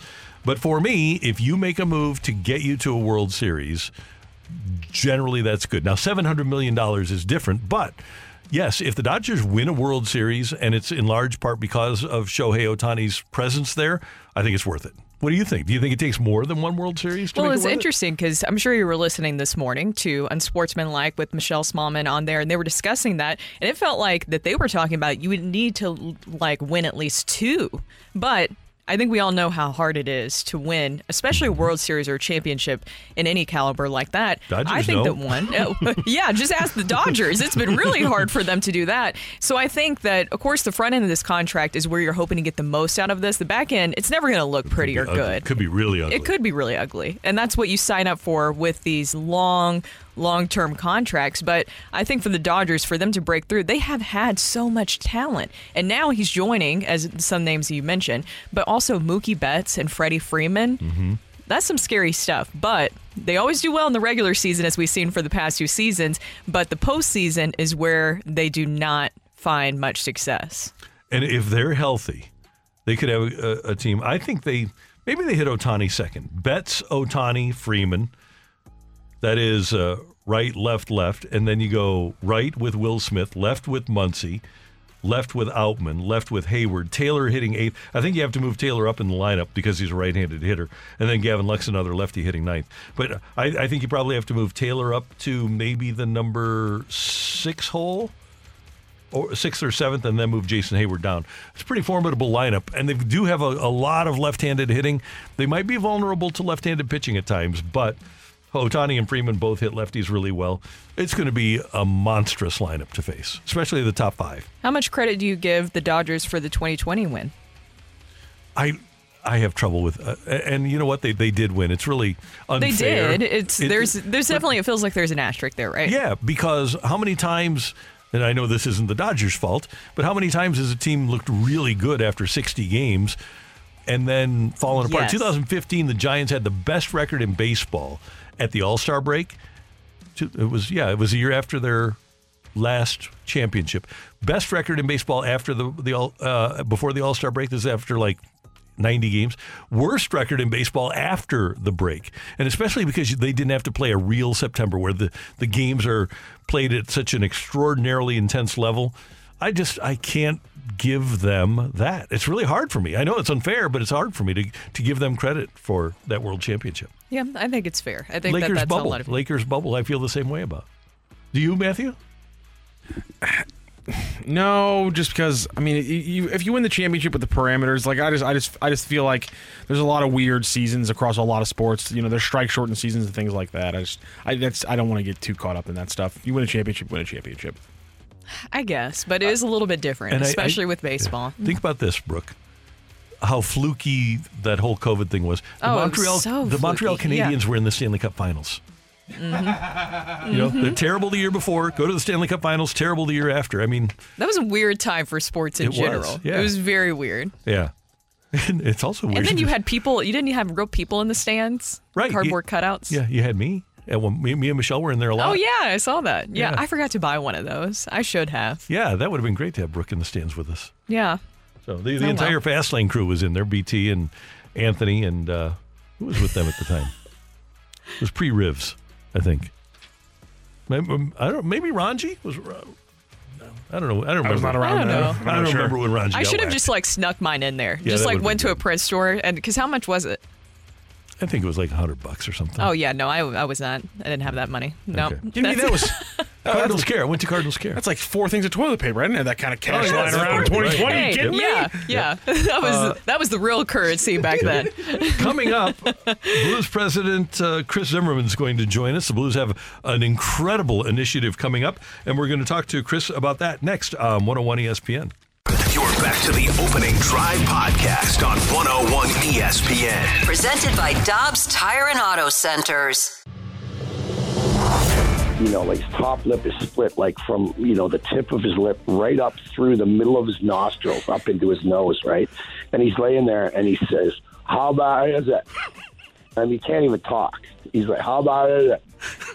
And I just looking at him and I started laughing and I said, Let me put it to you this way, pal. Way more chicks for Chaser. That's our buddy Kelly Chase, one of the all time great blues and one of the great ambassadors for our region. And uh, it was revealed last week by the St. Louis Blues that Chaser has started chemo treatments for leukemia. And so the timing is right for the Blues to host Hockey Fights Cancer Night tomorrow night at Enterprise Center. And joining us now on the celebrity line is the president of the St. Louis Blues, Chris Zimmerman. And he has obviously a vested interest in uh, what's going on tomorrow and throughout the year with the Blues as well. Chris, thanks so much for the time this morning. How are you doing? Yeah, hey, uh, I'm doing good, Randy. I I appreciate you having me on. Yeah, Hockey Fights Cancer is this is actually the 25th year that the NHL has been involved in this, and uh, you know, I think every I'm pretty sure that most every listener has uh, has been touched by this, either with a family member or someone friend, someone close to them. Um, so this is a really, really, really important uh, effort that we have going. And it's always been an important effort for the Blues, and uh, even redoubling your efforts now with the $200,000 cancer research grant for the Siteman Cancer Center. Yeah, so we we um, have a new uh, partner that we're working with. The V Foundation um, has come on as a partner for both the NHL and uh, we have one of the initial programs that that'll be launched tomorrow um, with the objective of creating uh, at least a two hundred thousand dollar grant from the V Foundation that will go towards you know ongoing research. Uh, as you know, there's so many different types of cancer, um, so many different things to, to fight, and um, if you will, uh, you just we can't put too much money behind finding cures, and it's really cures across the board for so many different types of cancer that, that people battle and suffer from. And uh, Chris, tomorrow night you will be uh, in in a video during the pregame, and you mentioned that every family has been touched by cancer, and your family during the course of the last several years uh, ha- has tragically been uh, dealing with it as well. First of all, uh, how's your family doing? Well, um, thanks, Randy. Yeah, um, just for those who wouldn't know, my, my wife Emily um, was diagnosed just over a little a year ago with stage four pancreatic cancer, and after a courageous um, and uh, valiant battle, um, you know, cancer won. Um, my family, yeah, my family's doing okay. Um, it's you suddenly your life is, I guess, in some ways, never the same. Um, you know, I was blessed to have uh, really a, a magical 36 year marriage. And um, for those who knew her, Emily's spirit, um, her care, and her heart were quite exceptional. And, um, you know, that's the legacy um, of loss that, that we'll, we carry forward. And I certainly know that uh, you know, Emily, who got was very involved in the St. Louis community on a number of different levels. She, um, this would be really important to her that we were doing this work. Um, we have so many close friends um, who have been afflicted again with all different types of cancer, and um, so yes, now I guess my fight and my involvement um, is just that much more personal and um, wanting to make a difference in the lives of the people who um, have, are either in a battle, in remission, um, or may come up against this in the future. I'm so sorry for your loss, Chris. I, I, can only imagine what it's like to go through that. And it's always hard. And as you mentioned, it feels like cancer touches so many people's lives. And it was just, just announced that Blues alumni Kelly Chase was recently diagnosed with leukemia. What have you heard about how he's dealing with this battle? And obviously, this would be a big night celebrating him too and helping him. Well, yeah. I mean, first of all, Kelly Chase, talk, talk about people who um, have committed um, a lot to um, our community, both as a player, as a broadcaster, um, as a parent. Um, Abed Kelly has done as many public events working to support more different efforts than I, I, I think anyone in this in this community. And so, um, you know, I think Ke- uh, Kelly. I know he's just started some treatments um, that you know are going to be ongoing for a bit. Um, you know, the thing I think about Kelly is that um, literally, obviously, as a player, he was a fighter. Um, he's been a fighter, I think, his whole life, and um, I think that the spirit and the courage um, that Kelly brings to this really tough fight um, uh, cancer is going to have its hands full. Zim, it's interesting because I, I think, like uh, a million other people, I sent a text to Chaser saying, "Hey, I'm I'm rooting for you, and I know you're going to beat this." And the response is, "Don't worry, buddy, I got this. Just another fight, and it's the only thing I'm good at." so quintessential Kelly Chase, right? that, there's no question. There's no question. And um, but yeah, I think you know among the um, I, I know our 50-50 um, that we've got going that actually started over the weekend. I believe, part, you know, that in part um, was inspired by wanting um, to support, um, you know, Kelly specifically and just all the efforts. And, you know, so there are a number of different ways that people will be able to be involved. And, um, you know, I certainly among the motivations uh, I hope people will feel um, is the power and the heart of Kelly Chase, um, and and and what that that me- means uh, as you think about donating or participating in our fundraising efforts. And also, you guys are going to have your annual call for the Blues fans to turn on their cell phone lights during the game to spread Ari's light. How much has Ari's story just really inspired you guys in the hockey world? Well, you know, obviously, um, I mean, I don't know. I'm sure for everyone, cancer is, is challenging. Watching young children, which, as we know, is a pretty broadly and not uncommon situation, but watching the fight of young children uh, is, is always um, touching, um, motivating, inspiring. Um, you know, Ari Dugan was her spirit, attitude, um, as as she worked to fight cancer. I, I just thought was exceptional, and and so our ability to continue um, to honor her life, and that she is um, years later still a very meaningful part of the blues story. Um, I think it is, is really powerful. You know, as I said earlier, there's just um, there's so much battle, so much suffering, if you will, from this challenging disease, and so many people that I are part of. Quite honestly, our close friends and family, the Blues family, and, and you know, just it's what this is the type of effort that I think is where St. Louis can can and often shines in showing its heart. And um, so um, it's a big week, um, a big week to both honor those who have lost um, the fight and very much about fighting for those um, who are in it and will continue to be going forward.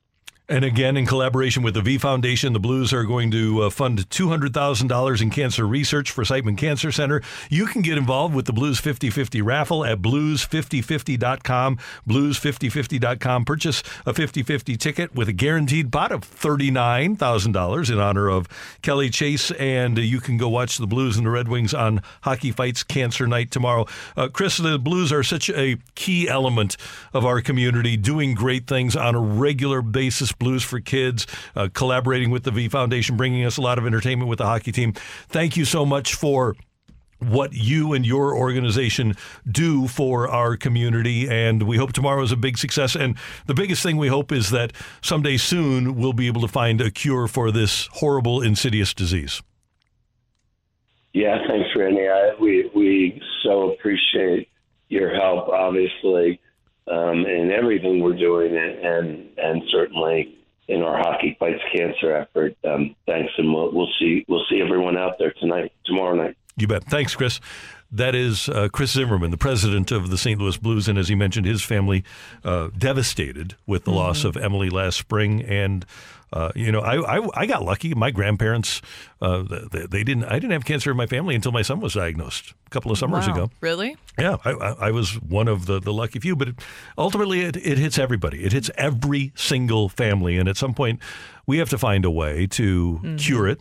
And hopefully it'll happen during my lifetime. I don't know, but the Blues certainly doing everything they can, and we, as sports fans, hope that uh, we do everything that we can. Whether it's something as simple as buying a 50-50 ticket or getting to the game tomorrow, uh, and, and being a part of Hockey Fights Cancer, and everybody fights cancer. Baseball, football, everybody does a really good job in the sports world of trying to end this disease. It really is one of the best nights that the Blues has where it just brings so much awareness and everything that they do. Hockey does such a good job of that, and the Blues do such a good job. I mean, Randy, you've seen it. One was we just talked to Chris Zimmerman, all their community efforts, but the players, they'll even, I've seen where the players will have some kids with dealing with cancer, this hard time that will come to the game, and they mm-hmm. will, no matter the result of the game, they will go and talk to those kids. It's very special what they do for the community and helping these people through a very hard and trying time. And you're so right about Ari Dugan being so inspiring in her relationship with Vladdy. Yes. And uh, everything that, that went on through her trials and, and tribulations. And we, the, the best thing that we, that somebody can do at any age is to be inspiring years later and uh, be remembered. And Ari Dugan, uh, and our thoughts and prayers go to her family. Uh, Ari Dugan certainly was inspiring. Yes. No doubt about it. That's Brooke. I'm Randy. Coming up, Shohei Ohtani is the $700 million man. We're going to talk to our friend Bob Nightengale about that and how we reported the story. That's next on 101 ESPN. You're back to the opening drive podcast on 101 ESPN. Presented by Dobbs Tire and Auto Centers.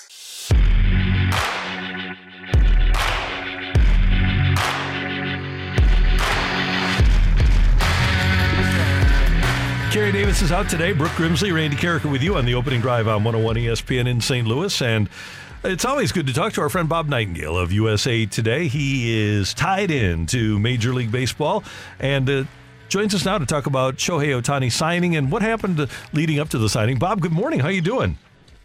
Yeah, doing great. Thanks, Randy. Thanks, Rick. Always good to hear your voice. Well, you have a great piece up at uh, at USA Today about the way the media reported the Shohei Ohtani negotiations. Uh, Can you give us a capsule of uh, what made you write this piece? What what bothered you about the way it was reported? Well, I, th- I think it was a situation. I think we were we were embarrassing ourselves. You know, we we baseball writers, and uh, I, I think we just kind of get out of control here, and this brought it to a head. It's just that we're in such in a hurry to be first. You know, we we were wrong. You know, I mean, you know, going back to Friday morning, you know, I wake up and hear that the uh, decision's imminent. You know, check with the uh, Ohtani's people. Say, no, that's not true. Even going to make a decision today. And then there's a uh, he's supposed to be on a flight at nine o'clock in the morning from uh, Santa Ana Airport. You know, no, Ohtani's still in, in his pajamas in Orange County. And I I thought that a uh, you know I thought people finally had to realize I you know I ignored it and knew it was wrong. And then uh, sometime in the early afternoon, a guy from Dodgers Nation says he picked the Blue Jays. Uh, check back in. You know, absolutely not true. He has not picked a team yet. And then, you know, people reporting frantically, like, you know, talking about on the uh, TV and radio, real live reports, like, okay, the plane's about to land and everything else. And I didn't, believe, I didn't think that people still believed he was on the plane. And so finally, he just said, no, he never, he's not on the plane. He's not in Toronto. He never left his house in Southern California. Uh, you know, they had a, he still had a meeting that late, late that afternoon in L.A. So yeah, it was just a. Uh, think it just made us look bad as, as baseball writers. And by the way, the person on the plane wound up being from Shark Tank, right? exactly. yeah. So it's just yeah. I mean, just people just you know reaching for conclusions like, oh, uh, it's got to be Ohtani. We've seen pictures of this plane before, uh, but yeah. So just you know jumping way ahead and just going out of control. I totally get it because I feel like, and I've talked about this before here on radio. I used to do TV reporting and sports anchoring and was nowhere near the caliber of journalists, but I took my journalism ethics courses pretty seriously. And does it feel like now that there's so many journalists or writers or even personalities out there that care more about being first rather than being accurate to the story? Is that where some of your frustration lies? Yeah, and I think a lot of times, you know, people uh, just taking whatever the agent says and taking, uh, you know, word for it. You know, a lot of leaks. I think the Cardinals do a great job as far as keeping them private. Uh, I think the St. Louis Post Dispatch does a great job as far as not rushing to conclusions and, and being cautious in their in their approach. But I think just you know got out of control, particularly with the social media. You know, it was different back in the day when you know before internet and everything else, where you know, you better be right because this is going to be that paper is going to sit there all day long. Mm-hmm. Uh, now, someone throws something out there, you know, you can get confirmed in 10 seconds or get uh, denied in 10 seconds. But it's almost like people forget that you put stuff on social media. You know, it is like putting stuff in the newspaper. Well, of course, we have to ask you about this big giant contract with Shohei Ohtani and the Dodgers 10 years, $700 million. What would make this contract worth it for the Dodgers? Just as long as he stays healthy. You know, the thing is with him, I remember talking to Dodger officials, this going back to May of a year ago, you know, 2022. Uh, and they said pretty much they, they want him for the brand, you know, just what he means, uh, you know, to the, uh, to the organization, the franchise. You know, everybody in Japan now is being wearing Dodger caps.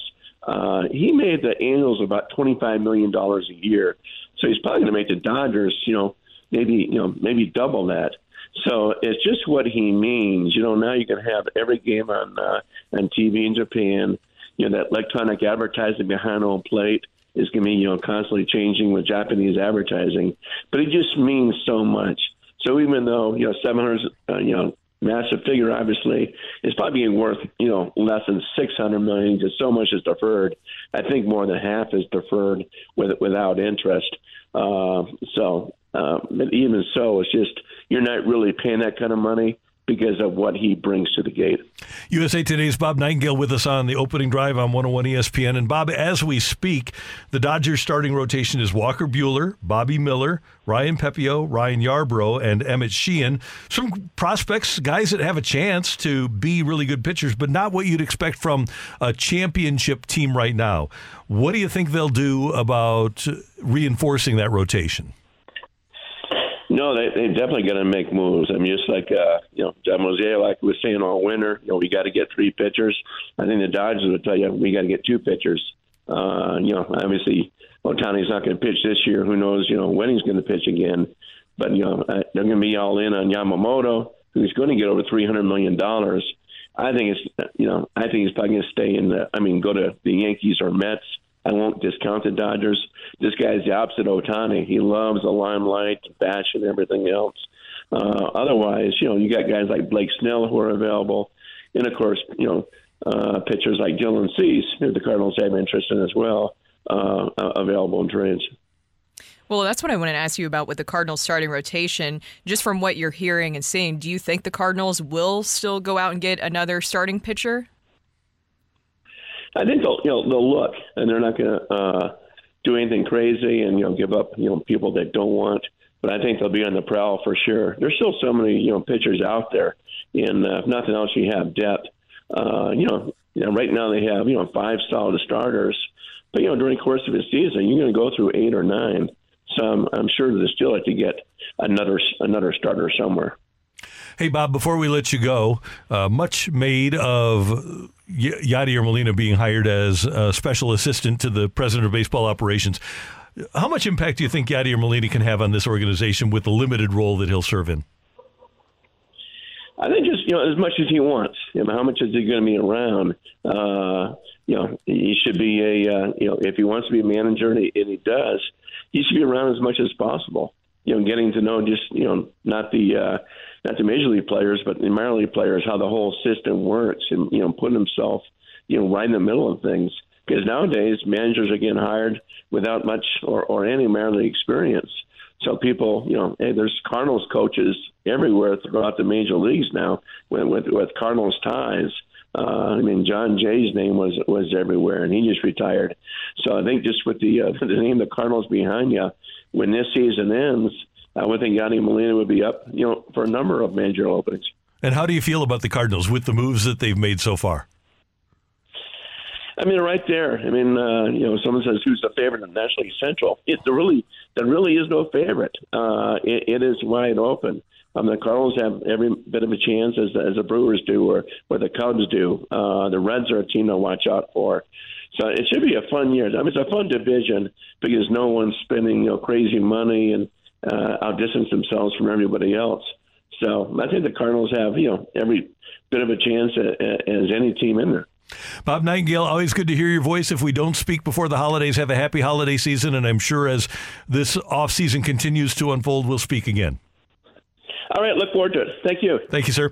Bob Nightengale, USA Today, with us on 101 ESPN. It is weird that the the Dodger writer, the Dodger Nation writer, definitively reported that Ohtani was going to go to the Blue Jays, and so much speculation. We were watching MLB Network in here on Friday morning, and uh, Jon Morosi was talking about how a decision was imminent. Well, it came more than 24 hours later, and he said the Blue Jays have made a lot of uh, strides here in terms of getting Shohei Ohtani, and it doesn't appear, based upon what we saw Shohei, Shohei Ohtani's actions were staying at home, didn't appear that he was really all in on going to Toronto. No, not at all. And maybe the Blue Jays were at least in somewhat of the conversation.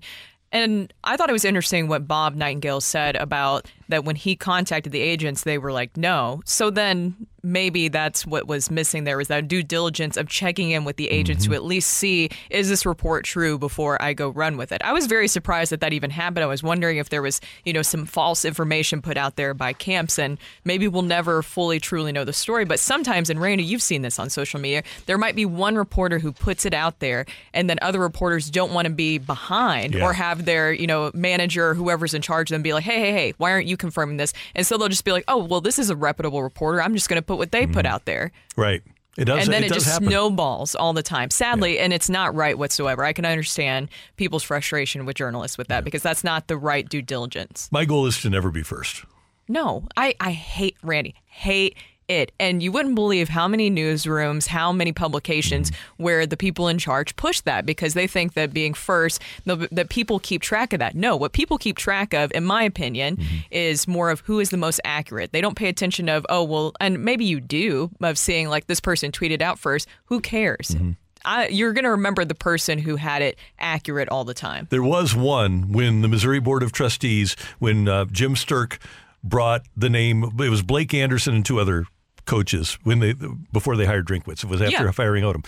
And I had it rock solid. There was no doubt. I got it from like the, the greatest of sources that Sterk had taken this group of names to the Board of Trustees. And they weren't mad. They just said, hey, let's just pump the brakes on this. Why don't we go out and I remember this. Yeah, Yeah, and- yeah, yeah. why, why don't you take a look at, some other names? Because the names weren't, it was like a group of 500 coaches. Yeah. And that's why Sterk went back. And what happened, happened. But uh, people couldn't wait to deny that that happened. And it now, in retrospect, we know exactly what happened. And that's exactly what happened. But it, it, there are times where even when you know you have it right, Yeah. somebody is out there denying what the, the correct story was. Exactly. And things change and Yeah. that stuff happens. But I just hate that that's become such a focus when it comes to news stories, sports stories in Mhm. general. It's the people who probably have not even gone out in the field and done the reporting, you know, asked the agents, different things like that, who are saying, well, this is what, you know, I think will work best for our business. People are going to keep track of that and push that narrative. I just think that it's led to some bad misreporting across the board in news and sports. Mm-hmm.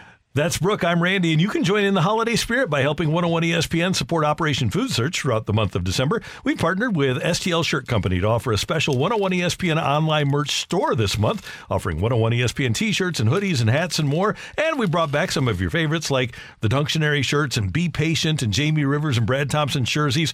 Order any 101 ESPN swag during the month, and all proceeds from all sales will go to support Operation Food Search. Visit the 101 ESPN online merch store now at 101ESPN.com, powered by McBride Homes. Hey, you like Journey? You like Cheap Trick? You like Def Leppard? You like Heart? You like the Steve Miller Band? Yeah. Tickets for all of them. We're going to give some away next on 101 ESPN. You're back to the opening drive podcast on 101 ESPN. Presented by Dobbs Tire and Auto Centers.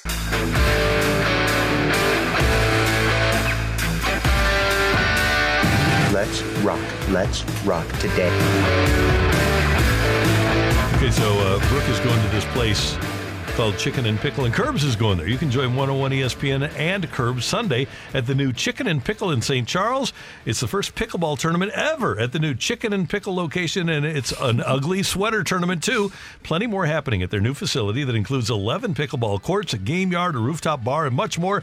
Check it all out Sunday with Kerbs, who will be at Chicken and Pickle from 11 till 1 in St. Charles. Get more information at 101ESPN.com. We still never got to do our pickleball tournament that I kind of talked about when I first I, got here. I need to start working on, that- on my my game. I so I when I saw that Chicken and Pickle opened up, I booked a reservation for this coming weekend. I'm very excited. I haven't played pickleball yet, but I played tennis my entire Mm-hmm. life, and maybe this is just me being. Somebody can text in. Am I being too cocky to think that I'll be at least okay since I played tennis? You're You athletic. are- You'll, you'll be no, fine. you'll be okay, fine. fine. Be Yeah, because I feel like even like the pro pickleball players, they No, played tennis before. The biggest thing you're gonna, the biggest thing, the two biggest things as a tennis player that you're gonna have to overcome. One, you're gonna be angry that every serve is underhanded. It's gonna bother Oh, you. yeah, no, I'm And already furious two- about that. Two, the difference is, is that in pickleball, the best players never play backwards. You're always right up at the net. You're ne- you never step. So you're you just never step volleying back the whole time. It's literally it's saying? just quick volleys every time. So like if it's a two if it's a two person game, Like the best pickleball players, you always see it when they play the, the professional ones. No one's ever back on at the back. It's always all four people are just standing right at the front, just going back and back and back and forth. That's the biggest difference as a tennis player to pickleball. Oh, I love volleying All right. and tennis, Oh, so it's the best. I'm all I'm all for it. And Okay. then Randy will have to get you out there. I'll get out and play. Absolutely. We need to give away some tickets here. So 101 ESPN is your chance to score a pair of tickets to Def Leppard and Journey, but not just Def Leppard and Journey. You've got Def Leppard and Journey and the Steve Miller Band. You've got Def Leppard and Journey and the Steve Miller Band and Heart. You've got uh, just an incredible array of musical talent on hand. July 6th at Bu- Busch Stadium. Tickets for Def Leppard, Journey, Cheap Trick, Heart, Steve Miller Band go on sale this Friday, December 15th. But you can text in now if you answer our trivia question and win free tickets today. And you can also find a bonus chance to register at 101ESPN.com or on your 101 mobile app. Okay, big question today has to do it's it's like the classic, the quintessential, the perfect Shohei Ohtani trivia question. Uh, Matthew, what do, you, what do you got for us? Bob Nightengale mentioned the kerfuffle that went on across Twitter as people were tracking the private plane that would eventually land in Toronto, and people thought oh, he's going to be a Blue Jay. It was not Shohei Ohtani. It was somebody from the show Shark Tank, and I really just need I, I only need first name here. Which shark was on that plane? Ooh. Which shark was on that Just the plane? first Just the first name, because everyone knows them as their. I, I, I like. I know all the sharks, but I only know them as their first name because I watch the show every once in a while because it's a fun show. But I only know them by the first name, except for Mark Cuban. I love Shark Tank. That's the only ones I What know is the most his last name successful off top of my product head. off of there? Uh, the Scrub Daddy. Oh yeah. It's the it's the, the little um the little sponge that's got like the smiley face in it. Like Mm. apparently it'll, it takes anything down. One time I went to a grilled cheese restaurant. It closed, but there was a Shark Tank grilled cheese restaurant, like in O'Fallon. It was really good. But Oh, that's so uh, random. Yeah, it was random. It was good. Uh, and then I've got another Shark Tank thing on my car. I've got these little light up decals. So I've got a Blues and a Cardinals, uh, and those were on Shark Tank as well. So I, I have purchased Shark Tank items in the past. Yeah. I was gonna. My trivia question today was gonna be uh, anyone who the first person who can actually explain to me what pompatus of love means Mm-hmm. because I've listened to that Steve Miller. I've listened to the Joker by Uh-huh. Steve Miller Band a thousand times, and I've never figured out what the heck pompatus of love means. So if you can explain that to me, I'm not gonna give you tickets, but I'll give you a nice hearty thank you. Well, no, they want the tickets for July 6th. Well, for that they need to tell At me Busch which Stadium. they need to tell me which shark was on the plane. And what number? Is there a certain number? Well, num- lucky number thirteen. Lucky number 13? Okay. Uh, so there's a song by Creedence Clearwater Devi- uh, Revival, CCR, uh, called um, Bad Moon Rising. Uh huh. And it says, There's a bad moon on the rise. But it sounds for all the world as if they're saying, There's a bathroom on the right. Thanks, thanks, thanks for ruining CCR for me. Now we'll I now appreciate we'll that. hear that okay, all the have you ever had like a song where, like the Pompatus of Love, where you just could not tell what the lyrics are? oh, so many. I I, thought it feel wa- like there's so many. I thought it was one winged dove. Just like the one, wi- not white winged dove. I thought Uh, it was. I thought it was dove, one yeah. winged dove in in by Steve uh, when Stevie Nicks was singing that for years. It's white winged dove. Yeah. I'm trying to think. I know that if I, of course, I'll say if the song came up, then I would know it. But I feel like there's a lot where I've thought it was a certain one, and then I would sing it, and people would be like, "No, No. that's not it. No, That's exactly what I do, too. That's the, Happened no, that's the all the wrong time. lyric. 'cause- As a little yeah. kid, that's rough growing up. Uh, it's my understanding that Tim McKernan is in the building today. Has anybody actually seen him? Okay, so Ryder, Ryder, do we have uh, physical confer- No. Yes. Okay. Okay, Good. so Oh, he will be filling no. in for us in the 10 o'clock hour. He'll be filling in for us. Yeah. uncalled for. Yeah, but true, right? And we have Oh text my 13, by the way. It gosh. was Robert Herjavec. Is Robert the, Herjavec. Is the uh, What was he known for? who was What Wasn't did he make? Herjavec attacked by Russia? Uh, no, no, Okay. no, not at all. Uh, I'm not sure. I'm, I mean, I think of all, all those Bosnia- guys. I mean, Bo- Bosnia Herzegovina. I cannot. I think he's actually Croatian. Um, just saying. Okay. But that's the that's the answer to that trivia question. We'll have. Robert, um, Robert. Stay tuned every day this week, 9:45. We'll be giving away these tickets. Uh, okay, before we go, a real name of Mr. Wonderful. Anybody know? So you got Lori Glin- Grenier, Robert Herskovina. Oh no, I have no uh, idea. You got Mark Cuban and then Mr. Won- but nobody knows Mr. Wonderful's name. Barbara Corcoran and what is Mr. Mr. Ro- what Babs. is his name? what is? Nobody knows. I don't know Mr. Wonderful's first name. Oh my God, Uh, Paul. Kevin? Paul Orndorff. Paul Orndorff. Yeah, is his no, name? there was no, No, way. that's Wait, a- that's not. there- That's a wrestler. Wait, isn't Paul Orndorff a wrestler? From Mr. Wonderful, Paul Orndorff. Oh, okay. Wait, Mr. Wonderful? Yeah. Is that Kevin O'Leary. It's There Kevin you go, O'Leary. Kevin Kevin O'Leary. O'Leary. O'Leary. Yeah, That's Yeah. the most boring So, name in the world. so No now you know it. Via radio. A great job today by our producer, audio, video engineer Matthew Rocchio. Thank you. Pleasure. Somebody, by the way, actually complained about my uh, my camera not being on. Thank you very much for whoever it was that complained about my camera. It's never happened before that uh, somebody complained that they wanted to see my face. So They it's- could, that they couldn't see your face. yeah. Yeah. So thank you very much, whoever you were. I appreciate it greatly. Uh, Carrie will be back tomorrow. Brooke, did you have fun? Yes. Good. I'm glad. And we hope you had fun as well. For all of us, we thank you for tuning in, texting in, and being a part of the show. Balloon Party next until tomorrow morning at 7. Have a great Monday, St. Louis. That's right. You've been listening to the Opening Drive podcast on 101 ESPN and ESPN.com. Presented by Dobbs Tire and Auto Centers.